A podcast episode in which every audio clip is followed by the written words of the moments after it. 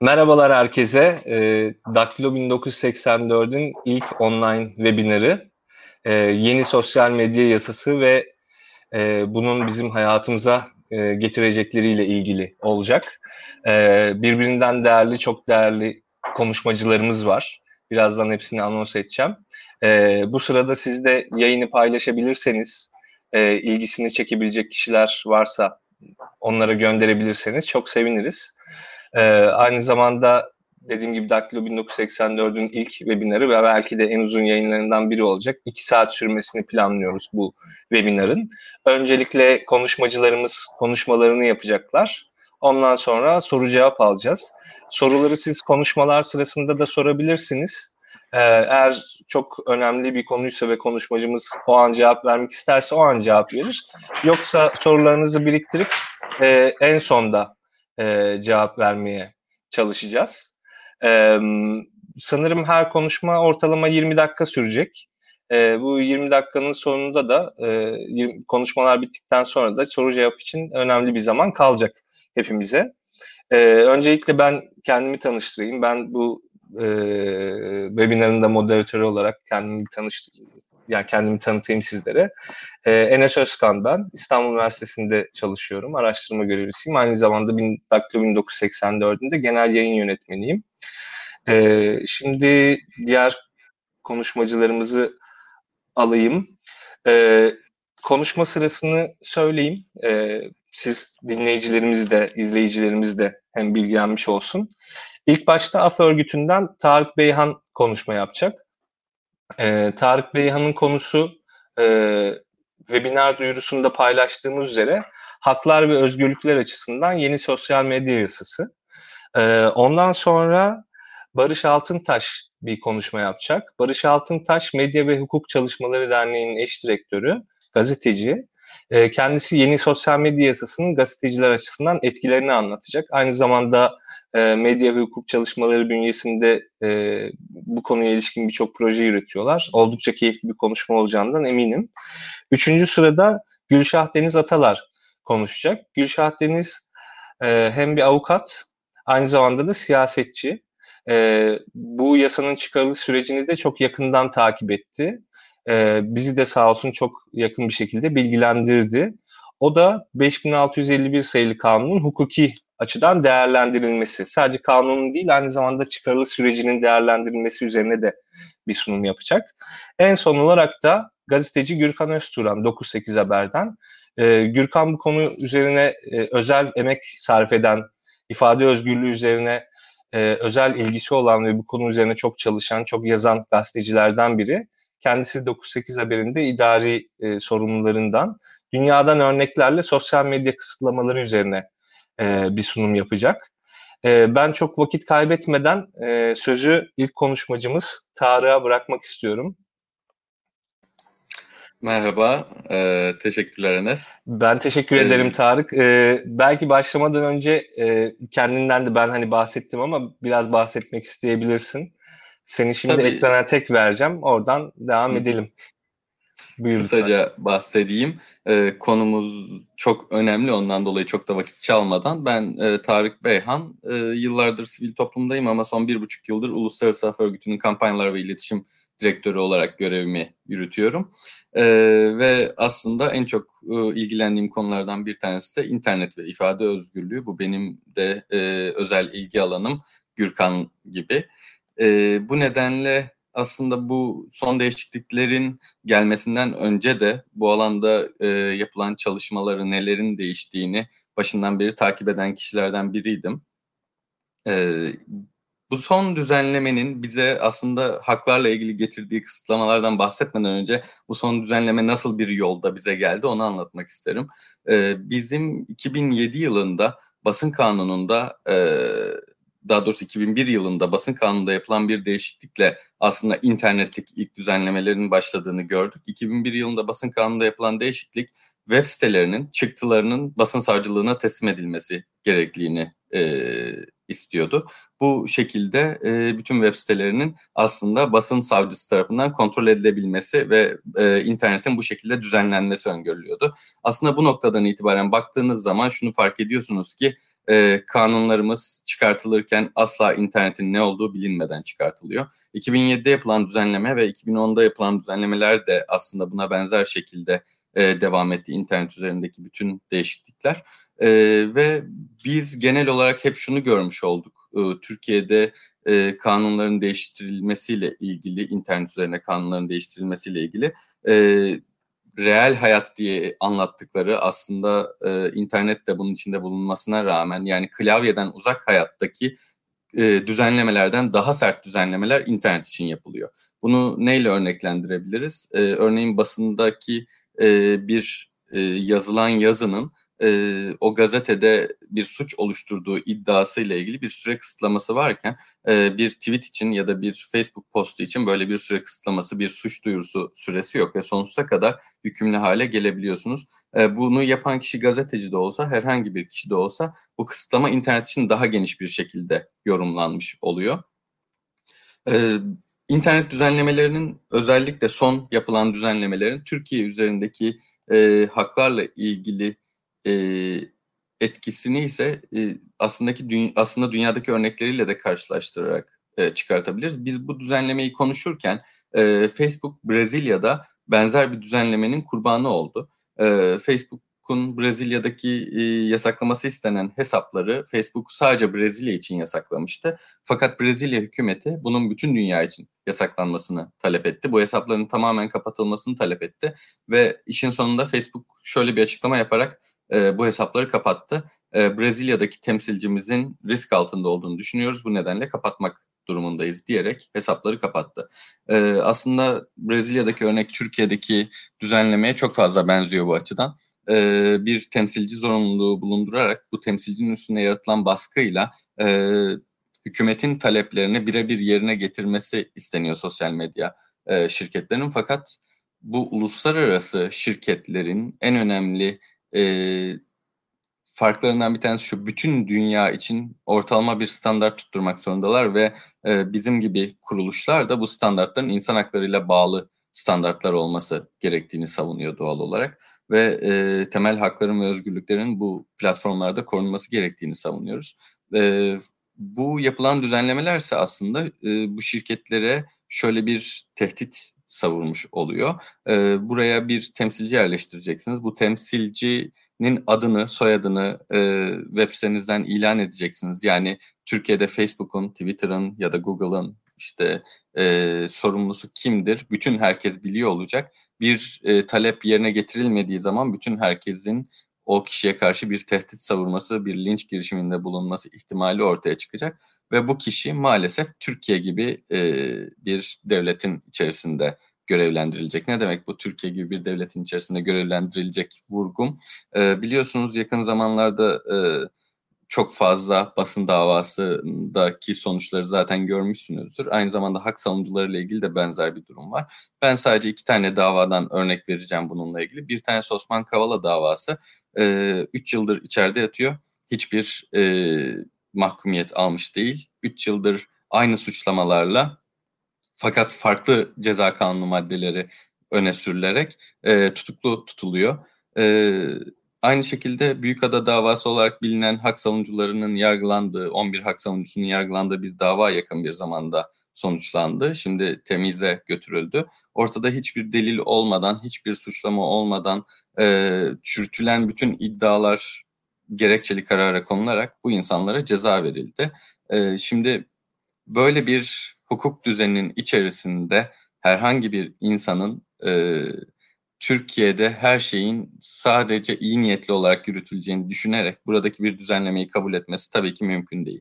Ee, internet düzenlemesiyle ilgili öne sürülen bütün e, tırnak içerisinde belirteceğim haklı e, talepler yani işte bizim de haklarımız çiğneniyor ve bu şirketler bunlara karşı bir önlem almıyor iddiaları maalesef Türkiye'deki hukuk düzeninin hiçbir zaman insan hakları lehine işlemiyor olması nedeniyle ciddiye alınamayacak hale geliyor.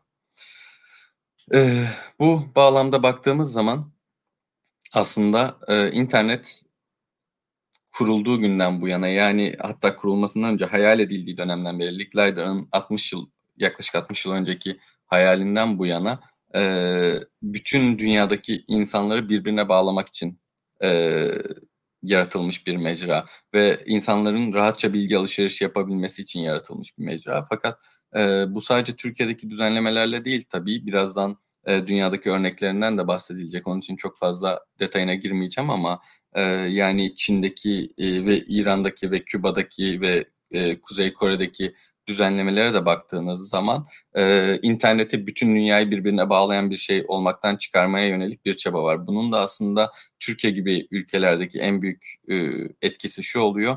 E, ifade özgürlüğünün kullanılabildiği, özgür bir şekilde düşüncenin ifade edilebildiği son mecranın da tamamen baskı altına alınması anlamına geliyor. E, peki bu son mecranın da baskı altına alınması bize ne getirecek? İfade özgürlüğü deyince aslında maalesef bazen biz biz bize konuşuyor hale geliyoruz. Ee, sadece ifade özgürlüğünü umursayan kişiler ifade özgürlüğü denildiğinde ne olduğunu anlıyorlar. Ee, fakat yani bunun pragmatik faydalarını da anlatmak için insanlara şunu söylemek isterim. Daktilo 1984 kanalında Çavuşescu'nun termometresi diye bir program var. Ee, Çavuşescu'nun termometresi e, şöyle bir şey. E, basındaki bütün her şey kontrol altında olduğu için bir sansür mekanizması olduğu için e, Çavuşescu yönetimi altında e, devletin belli sıcaklıkların altına düşen hava durumunda alması gereken önlemleri almaktan kaçınmak için e, kendi hava durumunu yani kendi istediği hava durumunu ilan ettiği bir düzen ortaya çıkmıştı. E, bilgi edinebilmek, ifade özgürlüğünü kullanabilmek bundan dolayı çok önemli hale geliyor. E, benim şimdilik e, açılış olarak söylemek istediklerim bunlar aslında. Eğer ki e, yöneltmek istediğiniz bir soru varsa e, Enes, e, oradan devam edebilirim ya da bir sonraki arkadaşa geçelim. Soru cevap kısmında artık bakarız. Ee, çok teşekkür ederim Tarık. Ee, belki sunumunu ilerleyen e, şeylerde bir tur daha atarız. O zaman tamamlayabilirsin en azından. Ee, şimdi Barış Altıntaş biraz önce anons etmiştim. Barış Altıntaş'ın e, konuşmasına geçiyoruz. E, Barış dediğim gibi gazeteciler açısından biraz bakacak olaya. Çok teşekkürler. Buyur Öncelikle e, benim adım Barış. Medya ve Hukuk Çalışmaları Derneği eş direktörüyüm. Biraz önce Enes de çok güzel tanıttı. E, beni çağırdığınız için çok teşekkür ediyorum önce. Çünkü e, işte hem bu yasa hem de genel olarak internetin e, üzerindeki baskılar bizi çok endişelendiriyor ve e, çok olumsuz e, sonuçlar doğuracağını düşünüyoruz. E, ben de gazeteci kökenliyim senin söylediğin gibi. O yüzden hukuki ve teknik konularda belki öngörülerim e, çok e, şöyle söyleyeyim akademik olmayabilir ama e, gerçekten e, karanlık çok karanlık günlerin geleceğini görebiliyoruz. E, bu yasanın Ekim'de e, ve daha sonra e, işte platformların e, temsilci atamasıyla aşamalı olarak sanırım farklı aylar verildi. E, hayatımıza girmesiyle e, ben öncelikle bize birazcık çok az bizim derneğimizden bahsetmek istiyorum. Medya ve Hukuk Çalışmaları Derneği MLSA kısaltmasını kullanıyoruz. Bizim temel faaliyet alanımız gazetecilere e, ve genel olarak ifade özgürlüğü davalarında yargılanan kişilere e, hukuki destek vermek. E, burada e, Avrupa İnsan Hakları Mahkemesi e, Sözleşmesi'nin e, 10. maddesiyle korunan ifade özgürlüğünün korunduğu davalar. Ama e, çok çok büyük bir kısmı e, gazeteci bizim baktığımız davaların. Bunun yanı sürede son e, yanı sırada son bir yıldır Free Web adlı e, bir platformda çeşitli internet aktivisti doğru kelime mi bilmiyorum dijital aktivistler gibi grupları bir araya getirerek e, sansür karşıtı bir farkındalık oluşturmaya çalışıyoruz online sansüre yönelik. Çünkü demin bahsettiğim gibi bu çok büyük bir endişemiz. E, burada içerik üreticileriyle eğitimler yürütüyoruz. E, sansür karşıtı farkındalık derken yazı, paneller, ne yapılabilir, nasıl bir duruş benimsemek gerekir.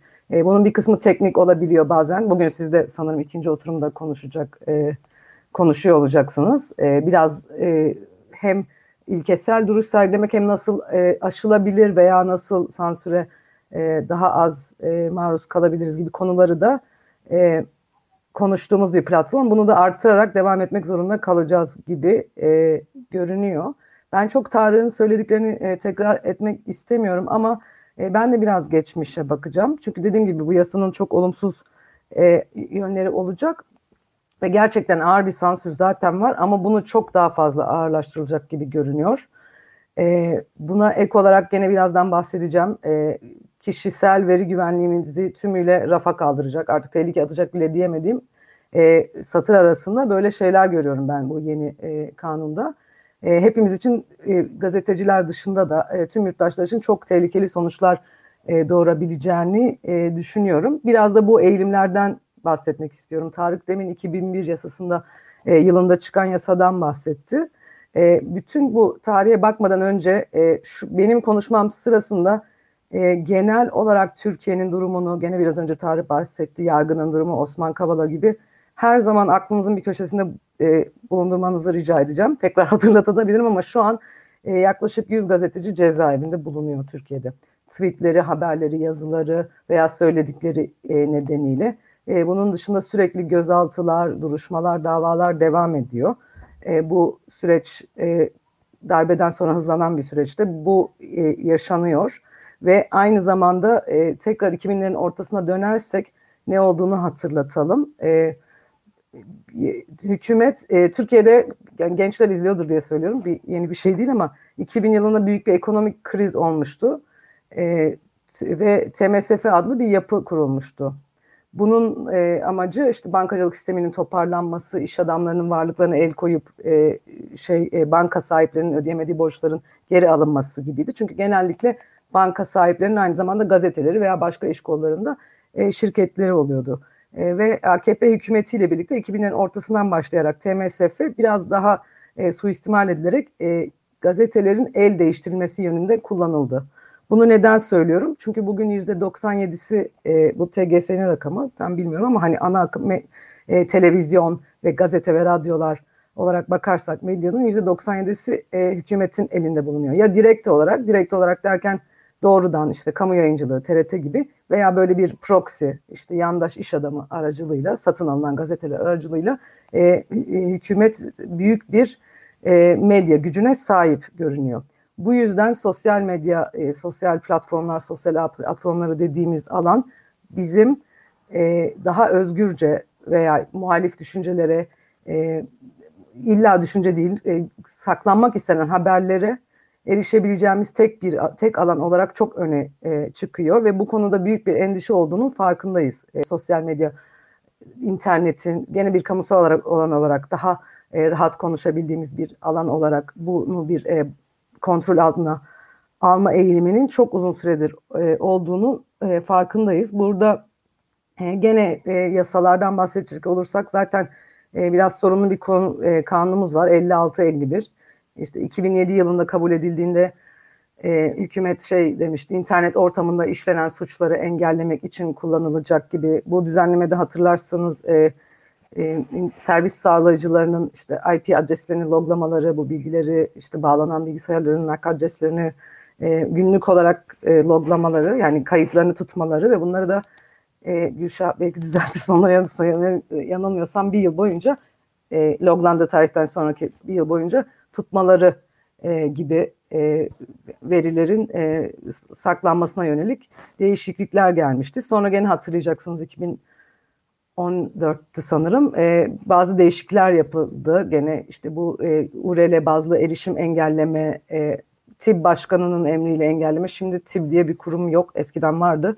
E, e, Cumhurbaşkanlığı sistemine gelince e, şey geçişte bu kurum ortadan kalktı. Şimdi BTK yürütüyor. Bunu gene çok gençler olabilir aramızda diye söylüyorum. E, ve daha fazla sansür ve gözetim e, anlamında bu yasanın daha da ağırlaştırıldığını e, e, görüyoruz.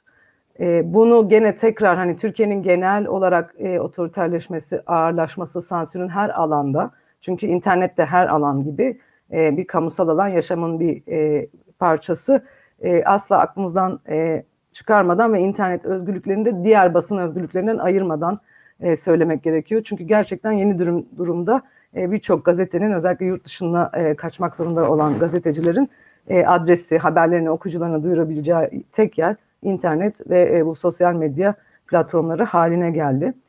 Yasaya tekrar görmeden önce benim biraz farklı bir internet yasası olmayan bir yasa ama onunla çok bağlantılı gördüğüm bir yasayı da hatırlatmak istiyorum. Bence bu ilginç bir gelişmeydi. Bir 2018 Eylül'ünde Rütük bir e, isteğe bağlı yayınların e, sunumu üzerine bir yönetmelik çıkarmıştı hatırlayacaksınız böyle bir düzenleme ve geçtiğimiz yazda e, Ağustos'tu sanırım bu sene değil 2019'da e, bu yönetmelik kabul edildi yürürlüğe girdi. Burada bir, biz çok endişelendik. Çünkü e, bu yönetmeni de gene hatırlarsanız gene hani Netflix veya Blue TV veya işte bu e, isteğe bağlı streaming dediğimiz yayınları e, veren televizyon platformlarının online platformları tehdit eden bir yasa gibi görülse de e, biz bunu gerçekten gazeteciliğe karşı bir e, ve ifade özgürlüğüne karşı da büyük bir adım o endişenin olduğu e, çok tehlikeli bir yönetmelik olarak gördük. E, çünkü e, gene hep muğlak tanımlar var. Bu streaming yayın, hani isteğe bağlı yayın tam olarak nedir? Bunun e, e, bir net olarak yönetmelikte yer almadığını görüyoruz. Bu da çok endişe verici. Örneğin ben kendi Facebook sayfamda herhangi bir video yayınlıyorsam buraya girer miyim? Bana geliyor ki Türkiye'de işte biraz önce ta, e, Tarık'ın bahsettiği gibi Türkiye'de eğer savcı veya devlet bir şeyin bir yere girmesi istiyorsa mutlaka girer. Hani her zaman diyorlar ya OECD'ye göre bu olabilir mi? Teknik olarak bu mümkün mü? Yapabilirler mi? Bunun her zaman cevabı evet yapabilirler. Bunu ben e, biz kendi e, takip ettiğimiz ifade özgürlüğü davalarında veya e, Osman Kavala gibi e, davalarda da görüyoruz. E, ikincisi bir gazetecinin e, streaming yapma hakkı diyelim ki gazeteniz e, buraya girdi, girecek gibi bazı e, yayınlar e, işte internette bağımsız yayın yapan biliyorsunuz bazı gazeteler var onlar açısından ne anlama gelecek? Açıkçası bir, çoğu bu lisansı almadılar ama bir lisans alma geliyor bu yönetmelikte. E, bu tümüyle basın özgürlüğüne aykırı, bizim anayasamıza aykırı. Siz bir gazetecilik faaliyeti yapmak için hiç kimseden izin almak zorunda değilsiniz. İkinci olarak e, bir de bunu da e, yönetmelik bir tür e, e, böyle bir doğrulama istiyor sizin için. Bunu anladığımız kadarıyla istihbarat servisinin işte bu iyidir, bu kötüdür diye bu lisansı almak için aynı kara yayını gibi bir lisans getiriyordu Rütük yönetmeliği. Konuyu çok uzatmak istemiyorum ama bunu e, interneti kontrol altına alma e, adımlarının büyük bir parçası olarak gördüğüm için bu hatırlatmaları yapıyorum.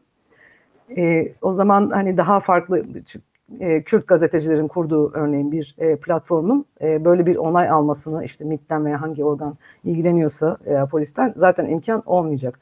E, üçüncüsü e, internet üzerinden yapılan yayınların ücrete tabi olması e, vardı. E, yani 100 bin liraya kadar sanırım e, bir bu lisansı edinmek için de bir para ödemeniz gerekiyordu. Bu zaten birçok küçük gazeteci, e, gazete web sitesinin işte yerel web sitesinin durumunda mümkün değil. İkincisi aynı şekilde siz gazetecilik yapmak için ilkesi olarak da hiç kimseye para veya vergi ödemek zorunda değilsiniz. Tabii ki kendi işleyiniz e, koşullarında ama internette e, yapılan bir gazeteciliğin işte e, bu kara bağlantıları gibi lisanslandırılması düşünülemez. Bu e, böyle bir e, lisans e, ücreti. Yani bu son düzenleme hem e, işte Netflix gibi şeyler e, e, platformlar hakkında endişe verici görünse de haber yapılması, yaygınlaştırılması, e, bizlerin yurttaş olarak kamunun haber alma hakkı e, ara, e, açısından çok büyük tehlikeler içeriyor. Gene aynı mantıkla ve aynı e, kontrol endişesiyle hazırlan, e, hazırlanmış görünüyor.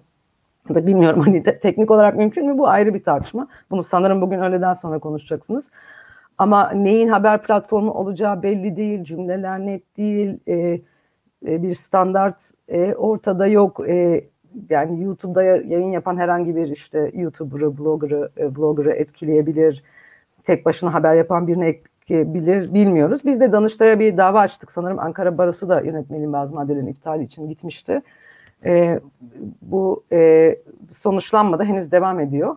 Ama aynı her türlü yasada e, bu tür kontrol ve denetim çabalarını mutlaka görüyoruz. Bu yüzden bu önemli ve bence endişe bir e, verici bir gelişmeydi. E, yeni yasanın getirdiği e, tehlikelere e, gelirsek, biz işte 9 maddelik bir yasa geçti. E, burada biraz önce Tarık hatırlattı. İşte e, Twitter, Facebook gibi milyonlarca kullanıcısı olan, bir milyonu aşkın deniyor sanırım. E, sosyal medya şirket, şirketlerine bazı e, yükümlülükler ve yaptırımlar getiriliyor. E, burada bir e, sosyal e, ağ yöneticisi, e, sos, affedersiniz, sosyal ağ sağlayıcısı gibi bir tanım getiriyor bu yasa.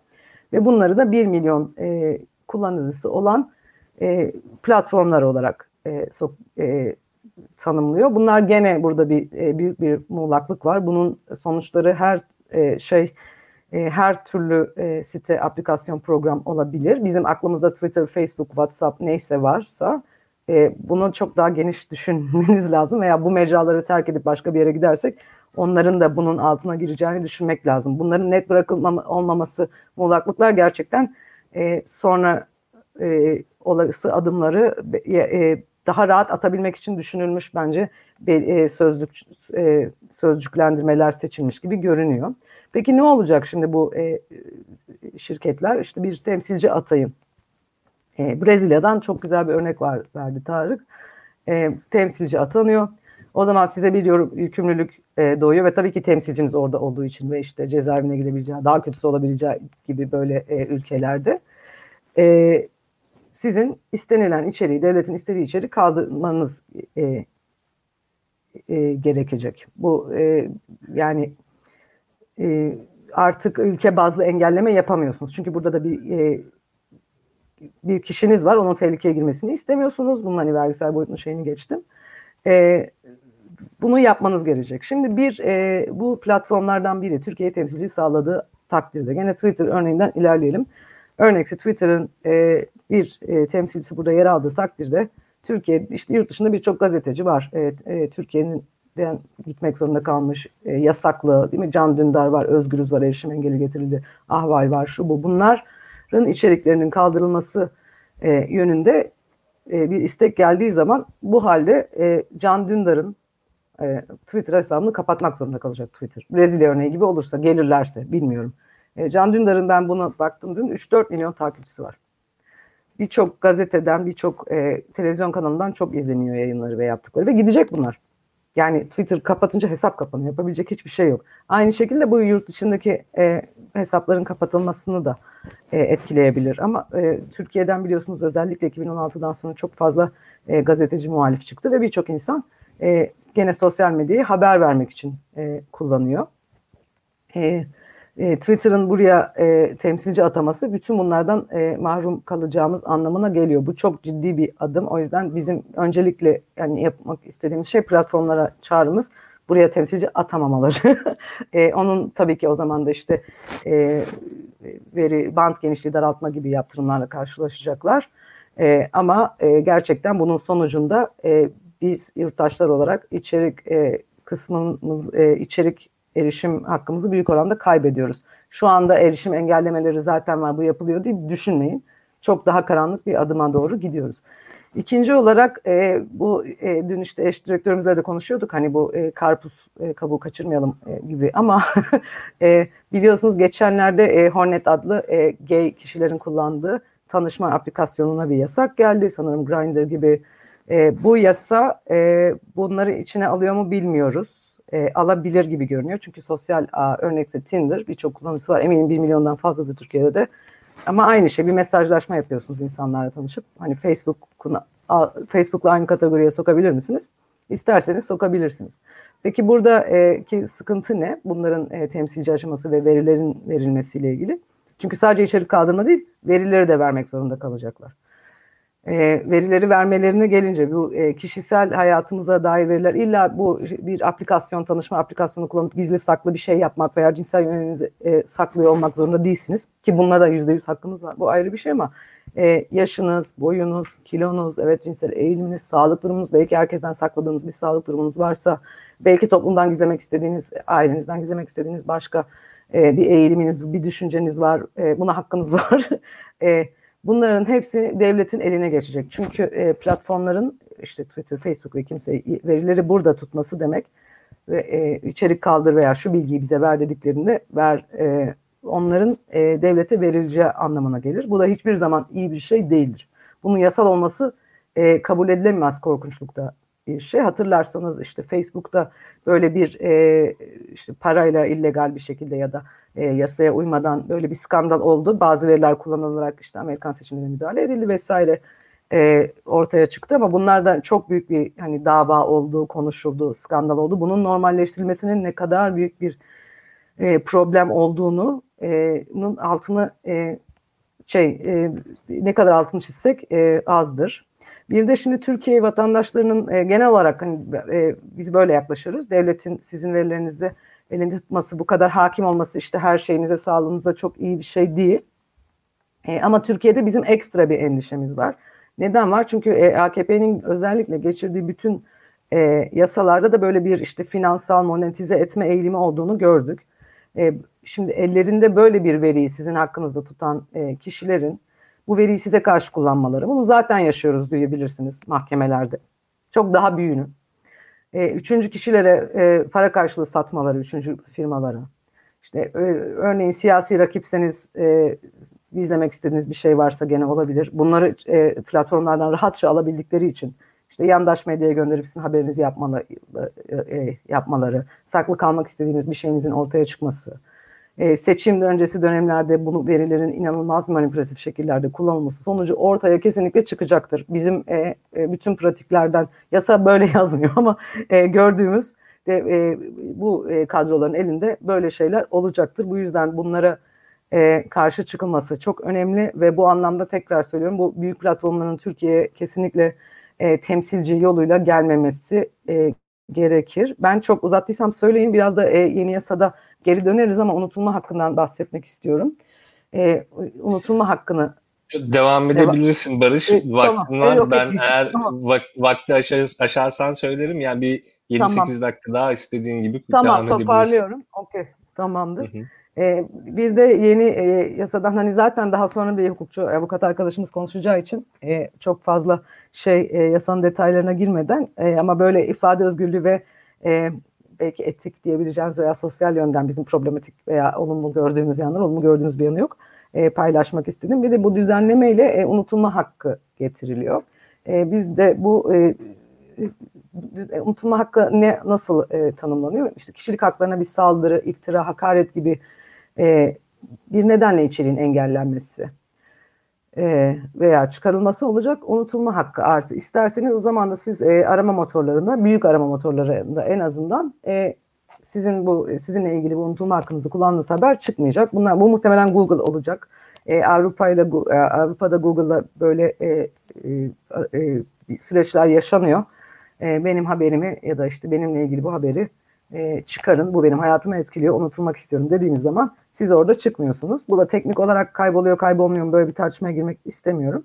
Biz normalde insanların e, unutulma hakkı e, olduğunu kabul ediyoruz. Gerçekten böyle bir hak var. Örnekse geçtiğinizde yaptığınız, hoşunuza gitmeyen, utandığınız, fikrinizi değiştirdiğiniz bir eylem, e, istemediğiniz bir kurumdan ayrıldınız, başka bir şey oldu, yeni bir hayat kurmaya çalışıyorsunuz, e, internet aramaları sizin kariyerinizi, yeni hayat kurma çabalarınızı et, e, e, etkiliyor olabilir veya büyük bir mağduriyet yaşamış olabilirsiniz. İşte e, örneğin e, çok e, revenge porn gibi bir şey yaşadınız ama bunların ortada çıkmaması istemesi bu hakkınızdır ve bunlar tabii ki unutulabilir.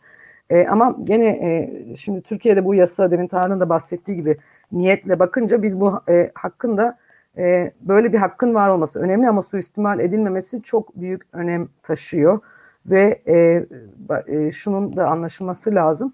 Bir e, siyasi kişi e, unutulma hakkından siyasete girdiği kamuoyunda olduğu zaman feragat ediyor. Bunu yaptıkları gün, siyasete girdikleri günden bundan vazgeçiyorlar. E, bunu da anlaşılması lazım. Herhangi bir insanın unutulma hakkıyla kamuoyu önünde e, işte halkın oylarına talip olan e, birisinin unutulma hakkının e, eşit görülmesi ve e, unutulma olduğunu söylemek mümkün değil. Özellikle de e, işlenen suçlar veya işte şaibeli e, parasal ilişkiler saklanıyorsa Şimdiki erişim engelleri nasıl kullanıldığına bakarsak e, yasa e, yürürlüğe girdikten sonra daha da göreceğiz ama e, yakın zamanda hatırlayacaksınız Nisan ayında işte Fahrettin Altun'un e, bu Boğaz'da kiraladığı arazinin e, ile ilgili birçok site haber yapmıştı. Bunlara erişim engeli getirildi. Örneğin e, bunun arama motorunda çıkmaması gibi bir şey bu yasa kullanınca. Bu unutulma hakkı değil. Bu başka bir şey. E, kamu görevindeki bir insanın da e, böyle bir hakkı olamaz. Veya e, geçtiğimiz günlerde gene sadece şu an aklıma geldiği için söylüyorum. E, bu bir tarikat lideri vardı Nurullah. Bir küçük bir çocuğu e, taciz ettiğiyle ilgili bazı haberler yayınlanmıştı. Yandaş medya dahil. Bu arada sanırım birçok yerde e, haber olmuştu. Buna da bir e, engel gelmişti ama siz e, e, böyle şeyleri engellediğiniz zaman e, kamu e, yararını göz ardı etmiş oluyorsunuz. O yüzden bizim genel bakış açımız bu. Örneğin işte tecavüz ettiniz, e, bir tecavüzcü veya işte hayvan cinayeti işledi, e, çocuk tacizi e, gibi bir suç işleyen birinin e, unutulma hakkından yararlanıyor olması, o, yararlanacaklar mı bilmiyorum ama bu erişim engelleri onu gösteriyor. Bu yasa buna olanak veriyor en azından bunu söyleyeyim. E, toplumun diğer bireylerinde biraz tehlike altına e, atıyor. Unutulma hakkı her zaman bence vaka bazında değerlendirmeli. Kamu yararı, basın özgürlüğü söz konusu. Basın özgürlüğünün e, e, mahremiyet ve özel hayatla ilgili dengesini kurup e, her vaka bazında e, bağımsız bir mahkemece e, karar verilmesi e, doğru olur. E, Türkiye'de unutulma hakkının böyle kullanılacağını biz düşünmüyoruz. Belki böyle de kullanılır ama aynı anda işte e, şey e, yolsuzluk, hak, bizim bilmemiz gereken, hakkımız olan haberlerin bizden saklanması için, e, özellikle arama motorlarından çıkarılmasıyla daha sonra gelecek nesillerden saklanması için kullanılacağı gibi büyük bir endişemiz de var. Bu da basın özgürlüğü için, e, kamu yararı için son derece kısıtlayıcı. Unutulma hakkıyla ilgili bu bütün dünya için yeni bir alan, çok keşfedilmiş bir alan değil. E, ama AYİM'den işte Avrupa ülkelerinin çeşit, çeşitli yüksek mahkemelerinden kararlar e, çıkmaya başladı. Bunlar e, bu dijital izler silinsin, kalsın, kim haklı kim haksız. Bunlarda da bir içtihat oluşacaktır medeni dünyada. e, ve bunları izlemenin yolu olacaktır ama bugün Türkiye'de e, bağımsız bir yargıdan asla söz edemeyeceğimiz için maalesef de e, bu unutulma hakkının bu e, bahsettiğimiz yasada e, bu bas, e, unutulma hakkını gözetmek amacıyla geçirildiğini söylemek çok zor. E, o yüzden de bu da bizim için ve basın özgürlüğü için işte özellikle haberlerin e, unutulma e, hakkından arama engin, e, e, arama motorlarından çıkarılması büyük ayrı bir sıkıntılı yanı e, olacak diye düşünüyorum ve e, ve konuşmamı sonlandırıyorum ama çok e, basın özgürlüğünde gerçekten büyük bir daralmanın geldiği, e, çok karanlık bir döneme girdiğini söyleyebiliriz. Çok teşekkürler Barış. Yani gerçekten çok önemli konulardan bahsettin. Ee, yani sadece gazeteciler açısından değil aslında hepimizin hayatını direkt olarak etkileyen şeylerden bahsettin. Ee, özellikle birazdan e, Gülşah da bahseder sanıyorum e, hangi e, application'ların veya işte sitelerin sosyal ağ olup olmadığı ile ilgili anladığım kadarıyla çok net bir şey yok. Yani Tinder, Grindr, işte Hornet dahi işte e, verileri bu Türkiye sınırları içerisinde saklamak zorunda kalacak ve bu veri yerelleştirmesi konusu e, biraz antidemokratik e, zeminde tartışılıyor Türkiye'de maalesef. E, bir de konuşmanın başında vurguladığın TMSF aracılığıyla diğer e, gazete ve medya organlarının sahipliğinin değişmesi konusu hakikaten çok önemli. E, bunun üzerine çok yazıldı, çizildi ama biraz fazla zaman geçtiği için belki de biz de e, bu duruma biraz daha fazla alıştığımız için aslında çok konuşulmuyor fakat belki de konuşulması gereken en önemli konu bu. Yani medya sahipliği üzerine daha ciddi e, belki de programlar vesaire yapmak lazım. Belki ilerleyen dönemde buna özel ilişkinde bir şey yaparız. Bu arada e, buna ilişkin daha önce Özgürlük Araştırmaları Derneği bir rapor hazırlamıştı. 3 Ekim'de onun tanıtımını yapacaklar. Onların Twitter hesabına bir bakarsanız orada bir e, duyuru olması lazım. Ben de takip edeceğim. Yani bizi dinleyenlere de öneririm bu medya sahipliği ve işte ifade özgürlüğü, demokrasi arasındaki ilişki için. E, aşağı yukarı e, yani zaten aynı zamanda Twitter hesabımızdan da e, konuşmanın bazı kısımlarını tweetliyoruz. E, yine e, bu webinar, webinar bittikten sonra YouTube'da e, ve bizim Periskop hesabımızda tüm konuşmaların tekrarını da bulabileceksiniz. E, ve hangi konuşmacı ne konuştu aşağı yukarı özet bir şey olarak da bunları yayınlayacağız. E, bu arada sorularınızı bekliyoruz. Yani sorularınızla dediğim gibi webinarımızı zenginleştirebilirsiniz. Şimdi çok da bekletmeden ben e, Gülşah'a e, sözü vereyim. Gülşah dediğim gibi e, hem avukat hem siyasetçi yasanın çıkarılış sürecinde de sağ olsun bizi çok yakından bilgilendirdi ve çıkarılış sürecinde sürekli aslında duruma müdahildi. Onun için onun söyleyeceklerini de çok değerli buluyorum. Buyur lütfen Gülşah. Merhaba. E, yasanın çıkarılış süreciyle başlayıp sonra geçmişe gideceğim. E, yasanın çıkarılış sürecinde yani daha doğrusu değişiklik sürecinde diyelim. E, önce Nisan ayında pandeminin etkilerinin e, ekonomik olarak giderilmesiyle ilgili bir torba yasanın e, içerisine eklenlen, eklemlenmiş bir şekilde gördük biz bir e, resmi bir belge değildi. Sadece e, bir şekilde elimize gelen belgelerden bir tanesiydi. E, orada gördük. Sonra bir birkaç tepkiden sonra bu ekonomik tedbirlerin alınacağı bir şey. Bunu bu araya sıkıştıramazsınız gibi tepkilerden sonra o e, metin oradan çıkarıldı ama önümüzde bir metin e, vardı. Hem 56-51 sayılı e, kanunu değişiklik hem de 5809 sayılı elektronik haberleşme kanununda da e, değişiklik getiren bazı e, maddeler vardı oradaki taslakta. Daha sonra bu rafa kaldırıldı. Mecliste hatta bir komisyon kurulması e, gerektiği, e, bununla ilgili hatta komisyon da kuruldu. E, dijital mecralarla ilgili. E, bu komisyondan çıkacak geniş bir araştırmayla böyle bir e, değişikliklerin yapılması gerektiğiyle ilgili bazı konuşmalar yapıyordu. Sonra ne olduysa Devlet Bahçeli'nin Twitter hesabını kapatmasından ve artık Twitter kullanmayacağını söylemesinden sonra e, alelacele bu değişiklik e, geldi. E, değişiklik şöyle geldi. Hani e, bir böyle böyle bir teklif hazırlayacağız. Siz ne düşünüyorsunuz gibi gelmedi muhalefet gruplarına. Bir metin hazırlanmıştı, gerekçeleri hazırlanmıştı. Metin sadece e, sunuldu. Biz bu değişikliği yapacağız. E, hani siz ne düşünüyorsunuz kısmı diye bir şey olamaz. Soruyorlar siz ne düşünüyorsunuz ama düşündüklerinizin hiçbirisi zaten metinlere işlenmiyor. Kendi kendilerine bu kanunu çıkardılar.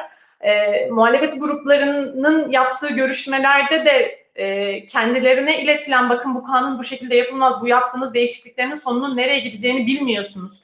E, teknik birikimlerle bu işlerin yapılması gerekiyor gibi bir takım söylemlere de gerçekten ne değişiklik yaptıklarını bilmedikleri cevaplarıyla e, cevap verdiler. Yani şöyle ama ne var ki canım bunda işte evet deyin de mecliste kapatalım bir an önce bu pandemi zamanında gibi bir takım cevaplarla ne yazık ki e, bu kanun komisyona geldi. E, Adalet Komisyonu'na geldi. Halbuki aslında bir de Sanayi Teknoloji Komisyonu'na gitmesi gerekiyordu. Çünkü burada teknik değişiklikler de yapılıyor. E, teknik değişikliklerin e, yapıldığı o soruların sorulabilmesi için gitmesi gereken Sanayi Teknoloji Komisyonu'na değil de Adalet Komisyonu'na gelince tabii e, çok fazla da aslında teknik bir şeyler söylenemeden ifade özgürlüğü üzerinden e, gidilerek bazı tepkiler verilmeye çalışıldı ama sonuç olarak e, sadece para miktarında bir değişiklik yapılarak mecliste kabul edildi. 31 ee, Temmuz 2020'de de resmi gazetede yayınlandı. Ee, Anayasa Mahkemesi başvurusu yapılacak soyut norm denetimi için e, Cumhuriyet Halk Partisi tarafından. Şu anda e, bu aşamadayız. İlk aşamaya geri dönecek olursak 56-51 sayılı kanun hayatımıza 2007 yılında girdi. Mayıs 2007'de bu YouTube'daki Atatürk'e hakaret videoları falan e, vardı. Ee, onlarla ilgili işte bunları kapatmamız lazım. Çocuk pornosu çok fazla, müstehcenlik çok fazla bunlara müdahale etmemiz lazım. Bu müdahaleyi nasıl yapacağız? Ee, bu sebeple bir hazırlık yapmamız gerekiyor diye aslında çok da katılımcı bir şekilde e, 2007'de bir kanun teklifi hazırlandı. Aslında ilk haliyle de 2007 haliyle de zaten çok fazla siyasi sansür yapılacağı belli bir yasaydı bu. E, ama muhalefet e, Atatürk aleyhine işlenen suçlar da katalog suçlarının içerisine dahil edilince e, çocuk pornosu, müstehcenlik, fuhuş, kumar gibi katalog suçlarının arasında bu da dahil edilince e, bunu kabul ettiler. Sonrasında 2011'den sonra e, hükümette bir takım tabii bu hem YouTube'un kapanmasıyla ilgili hatırlıyorsunuz biz giriyoruz siz niye giremiyorsunuz gibi bazı devlet büyüklerimizin e, yorumlarının da olduğu bazı e, durumlar yaşadık. YouTube çok uzunca süre kapalı kaldı. E, ahim başvurusu da yapıldı hatta bununla ilgili.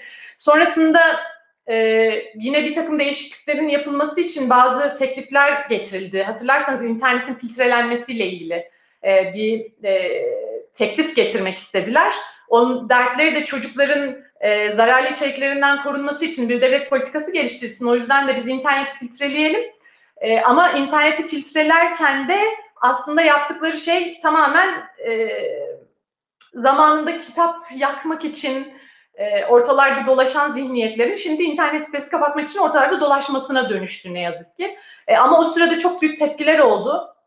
E, hem Mustafa Akgül Hoca'nın önderliğinde, Allah rahmet eylesin bu arada, e, onu çok saygıyla anıyoruz. Hem Temmuz 2010'da sansüre karşı yürüyüş hem de Mayıs 2011'de internete dokunma yürüyüşleri yapıldı. O tepkiler çerçevesinde e, aslına bakarsanız bu internet filtrelenmesiyle ilgili değişiklik e, işlenmedi. Ama sonrasında e, 2014'te yani bu tapelerin 17-25 Aralık sürecinin sonrasında çok büyük bir değişiklik yapıldı ve 2007 yılındaki e, aslında sadece Katolik suçlar için getirilmiş olan 56-51 sayılı kanun tamamen bir sansür, e, ifade özgürlüğünün engellenmesi, gerçeklerin ortaya çıkarılmasının engellenmesi kanununa dönüştürüldü.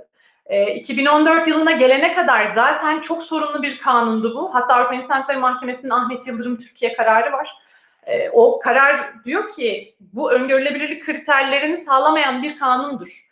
E, burada bu erişim engelleme yetkisinin verilmesiyle ilgili TİB'e verilen yetkilerin çok geniş olduğu, ayrıca da hakimlerin gerekli araştırmayı yapmadan bütün internet sitelerini erişim engellemesi yüzünden birçok vatandaşın e, internete erişiminde problem olduğunu ve bunun 10. madde çerçevesinde bir ihlal olduğu ile ilgili bir karar vardı. Buna rağmen 2014'te biz o eksiklikleri e, sözleşmenin tarafı bir devlet olarak yerine getirmek yerine daha kötü bir e, kanun değişikliği geldi. E, yani bu değişikliklerden sonra zaten 2014 yılından itibaren özellikle Haziran ve Kasım ayı seçimlerinde 2015 yılında daha e, ağır bir şekilde yaşadık biz bu değişikliklerin neye sebep olabileceğini. E, muhaliflerin, Kürt gazetecilerin, Kürt haber sitelerinin e, kapatılmasıyla ilgili e, birçok hem şeyden o zamanın TV Tele, Telekomünikasyon İletişim Başkanlığı'ndan e, ve onun kararlarıyla Gölbaşı Suç Ceza Hakimliği'nden çokça fazla erişim engelleme kararları verildi. E, ve muhaliflerin engellenmesinin en fazlalaştığı bir dönemdi bu. iki seçim arasındaki dönem zaten Kasım seçimlerinde bunun sonucunu e, iktidar almış oldu. Yalnız 2014'ün üstüne bugünkü değişikliklere gelirsek eğer e, iktidarın e, konvansiyonel medyayı ele geçirmiş olması, ana akımda her türlü e, gerçeğe aykırı, işte sonradan düzeltilemeyecek bazı yanlış bilgileri veriyor olmasının sosyal medyada doğrulanması onların hoşuna gitmemeye başladı. Bu yüzden de sosyal medyaya müdahaleyi nasıl yapabiliriz'i düşünürlerken e, böyle bir e, teklif bence hazırlandı ama burada sıkıntı şu, tabii ki bu sosyal medya mecraları ile ilgili regülasyonlar yapılsın. Ona kimse bir şey söylemiyor. Yani bunu şu açıdan yapılsın. Ee, bir çocuk taciziyle ilgili, cinsel istismarla ilgili ya da kadına karşı şiddetle ilgili, çocuklara, hayvanlara şiddetle ilgili e, sosyal medyada bazen karşılaştığınız bazı e, durumlarda tabii ki bir muhatabınız olsun, ulaşabilirsiniz buna. Ama siz bunu gidip de e, biz önce bir temsilci belirlesinler. Ondan sonra Türkiye'deki şirketler bu sosyal medyalara eğer temsilci belirlenmiyorsa reklam veremesinler eğer bu da olmuyorsa ondan sonra da biz bant genişliğini önce yüzde elliye sonra da hakim kararına göre yüzde doksana kadar kapatacağız. Alın size regülasyon derseniz bu sosyal medya mecralarını e, regüle etmek değil, Türkiye'de yaşayan vatandaşları cezalandırmak anlamına gelen bir duruma dönüşüyor ne yazık ki. E, çünkü bu üç aşamalı şekilde Ekim ayından sonra Barış'ın da söylediği gibi karşımıza çıkacak. Nasıl çıkacağını bilmiyoruz. Çünkü sosyal medya mecralarının ne yapacağını da bilmiyoruz. Ben Facebook'un geleceğini düşünüyorum. Çünkü Facebook Türkiye'den çok fazla para kazanıyor ve zaten devletlerle arası çok iyi olan ve e, onların da aslında dediği her şeyi de yerine getiren bir sosyal medya e, şirketi o. E, Twitter'ı ne yapar bilmiyorum ama inşallah onlar bir temsilci belirlemezler. Ben yani inşallah Facebook da tabii ki temsilci belirlemez. Çünkü bu şu, eğer Türkiye Cumhuriyeti gibi bir devletse karşı siz sosyal medyalara sosyal medyaların düzenlenmesiyle ilgili böyle bir kanuna karşı hemen aman biz temsilci belirleyelim aman bizi kapatmasınlar gibi davranırsanız e, burada yaşayan vatandaşların ifade özgürlüğüne, haber alma hakkına, haber verme hakkına e, çok büyük bir e, darbeye katılmış olursunuz. Bu aslında bu anlama geliyor. O yüzden umarım bir temsilci belirlemezler ve Türkiye Cumhuriyeti'nin alacağı e, yani hükümetin alacağı diyelim e, adımları takip ederler. E, sonuçta Anayasa Mahkemesi'ne de gidecek bilemiyorum. Anayasa Mahkemesi bazı konularla ilgili çok şaşırtıcı kararlar verirken bazı konularla ilgili de çok hayal kırıklığı olan e, kararlar veriyor ne yazık ki. Ki 56-51 sayılı kanun da çokça kez e, Anayasa Mahkemesi'ne gitti. Hatta 8A maddemiz var bizim çok meşhur.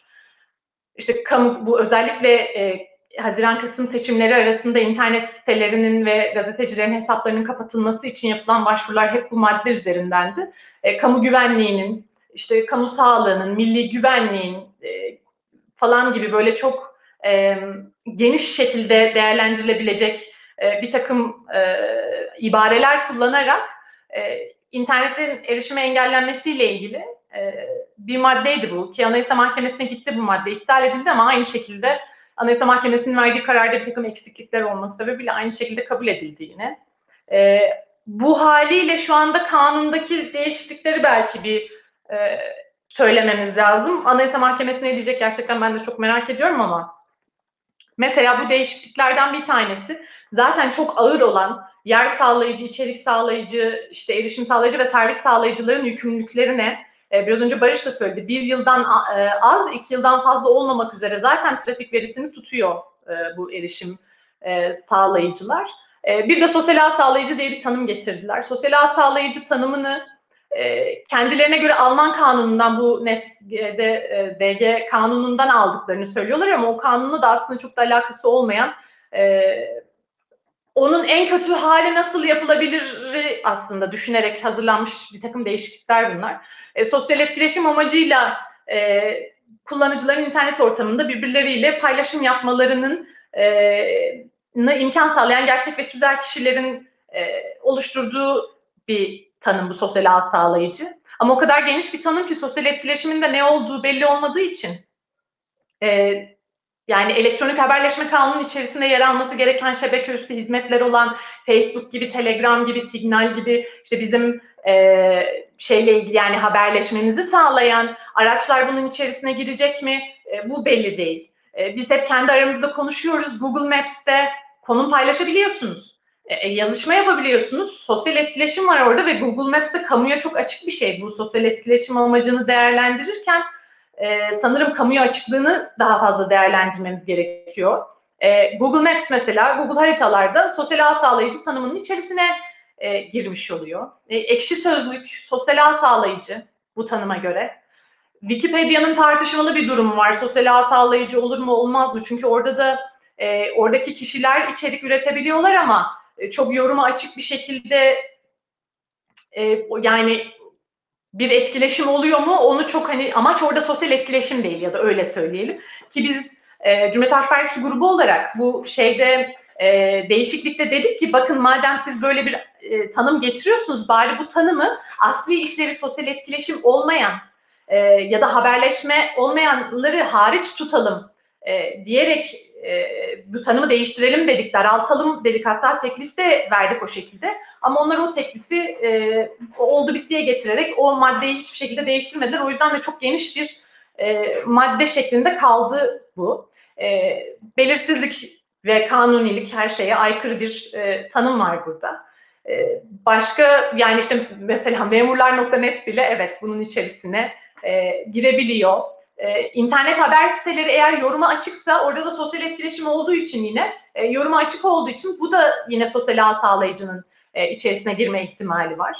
E, kamuya açık olan bütün aslına bakarsanız internet e, e, ortamlarının e, buna girme ihtimali var. Şimdi bir internet sitesi açıyorsunuz, e, içerik paylaşıyorsunuz, içerik sağlayıcısınız. E, yer sağlayıcı olarak da bazen aynı web sitesi görev yapabiliyor. Şimdi bir de sosyal ağ sağlayıcısınız. Yani üzerinize yüklendikçe yüklenen bir sorumluluk söz konusu ve bu sorumluluklara çok ciddi para cezaları da e, geldi ve bu para cezalarının bir kısmı idari para cezası, bir kısmı adli para cezası. Adli para cezası olduğu zaman adli para cezası ödenmediğinde hapse çevrilen bir ceza. Ve hani bu çok büyük bir e, aslında e, korkutucu bir şekilde şeyde duruyor şu anda başımızda ama nasıl uygulanacak hep beraber göreceğiz.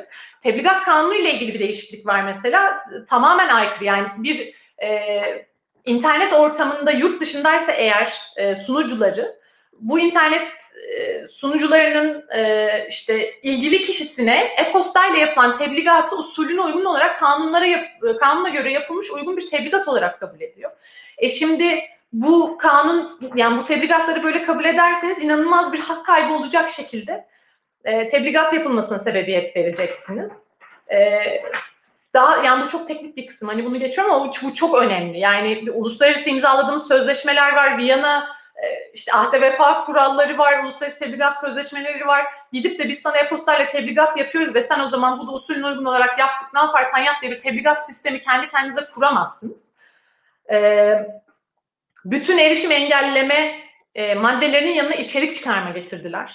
Bunu hep söylüyorum bu dijital hafızanın silinmesine sebebiyet verecek olan bir durumdur. E, çünkü erişim engelleme geçici bir engellemedir. Bir de suç ceza hakimliği veriyor bunu. Bu kararları biliyorsunuz Türkiye'de suç ceza hakimliğinde yargılama falan yapılmıyor. Tek taraflı bir durum var. Siz hiçbir haberiniz olmadan bir anda web sitenizin ya da e, işte sosyal medya hesabınızın erişime engellendiğine dair bir karar alıyorsunuz ve buna karşı çıkmak için suç ceza hakimliğinin yanındaki diğer suç ceza hakimliğine itiraz ediyorsunuz. Sonra yol kapanıyor. Yapabileceğiniz tek şey Anayasa Mahkemesi'ne gitmek. Geçen gün sendika.org ile ilgili Anayasa Mahkemesi bir ihlal kararı e, vermiş. Daha ben gerekçeli karar görmedim. Yayınlanmadı sanırım. Ama yani 60 küsür kere sendika.org erişime engellendi. Her seferinde bir kere daha açıldı. Bir de bunun da farkında değiller. Sen erişim engelleme veriyorsun. E, neden veriyorsun? URL'yi engelle. Kanun buna uygun zaten ama bütün web sitesini tamamen e, haber alma hakkını ve haber verme hakkını engelleyecek şekilde e, erişime engelliyorlardı. İşte şimdi de artık içerik çıkarmaya gelecek ve içerik çıkarmanın geriye dönüşü de yok. Bir içerik çıkarma kararı verildiğinde, o karar uygulandığında o içerik e, geri gelmeyecek. O haliyle o tarihte geri gelmeyecek. O yüzden de dijital hafıza inanılmaz şekilde e, silecek bu. Benim hani fikrim bir siyasetçi olarak baktığım zaman e, Z kuşağına tertemiz bir internet yaratmak için dijital hafızayı silmek adına böyle değişikliklerin yapıldığını düşünüyorum. Çünkü unutulma hakkının getirilmesinin sebebi de bu.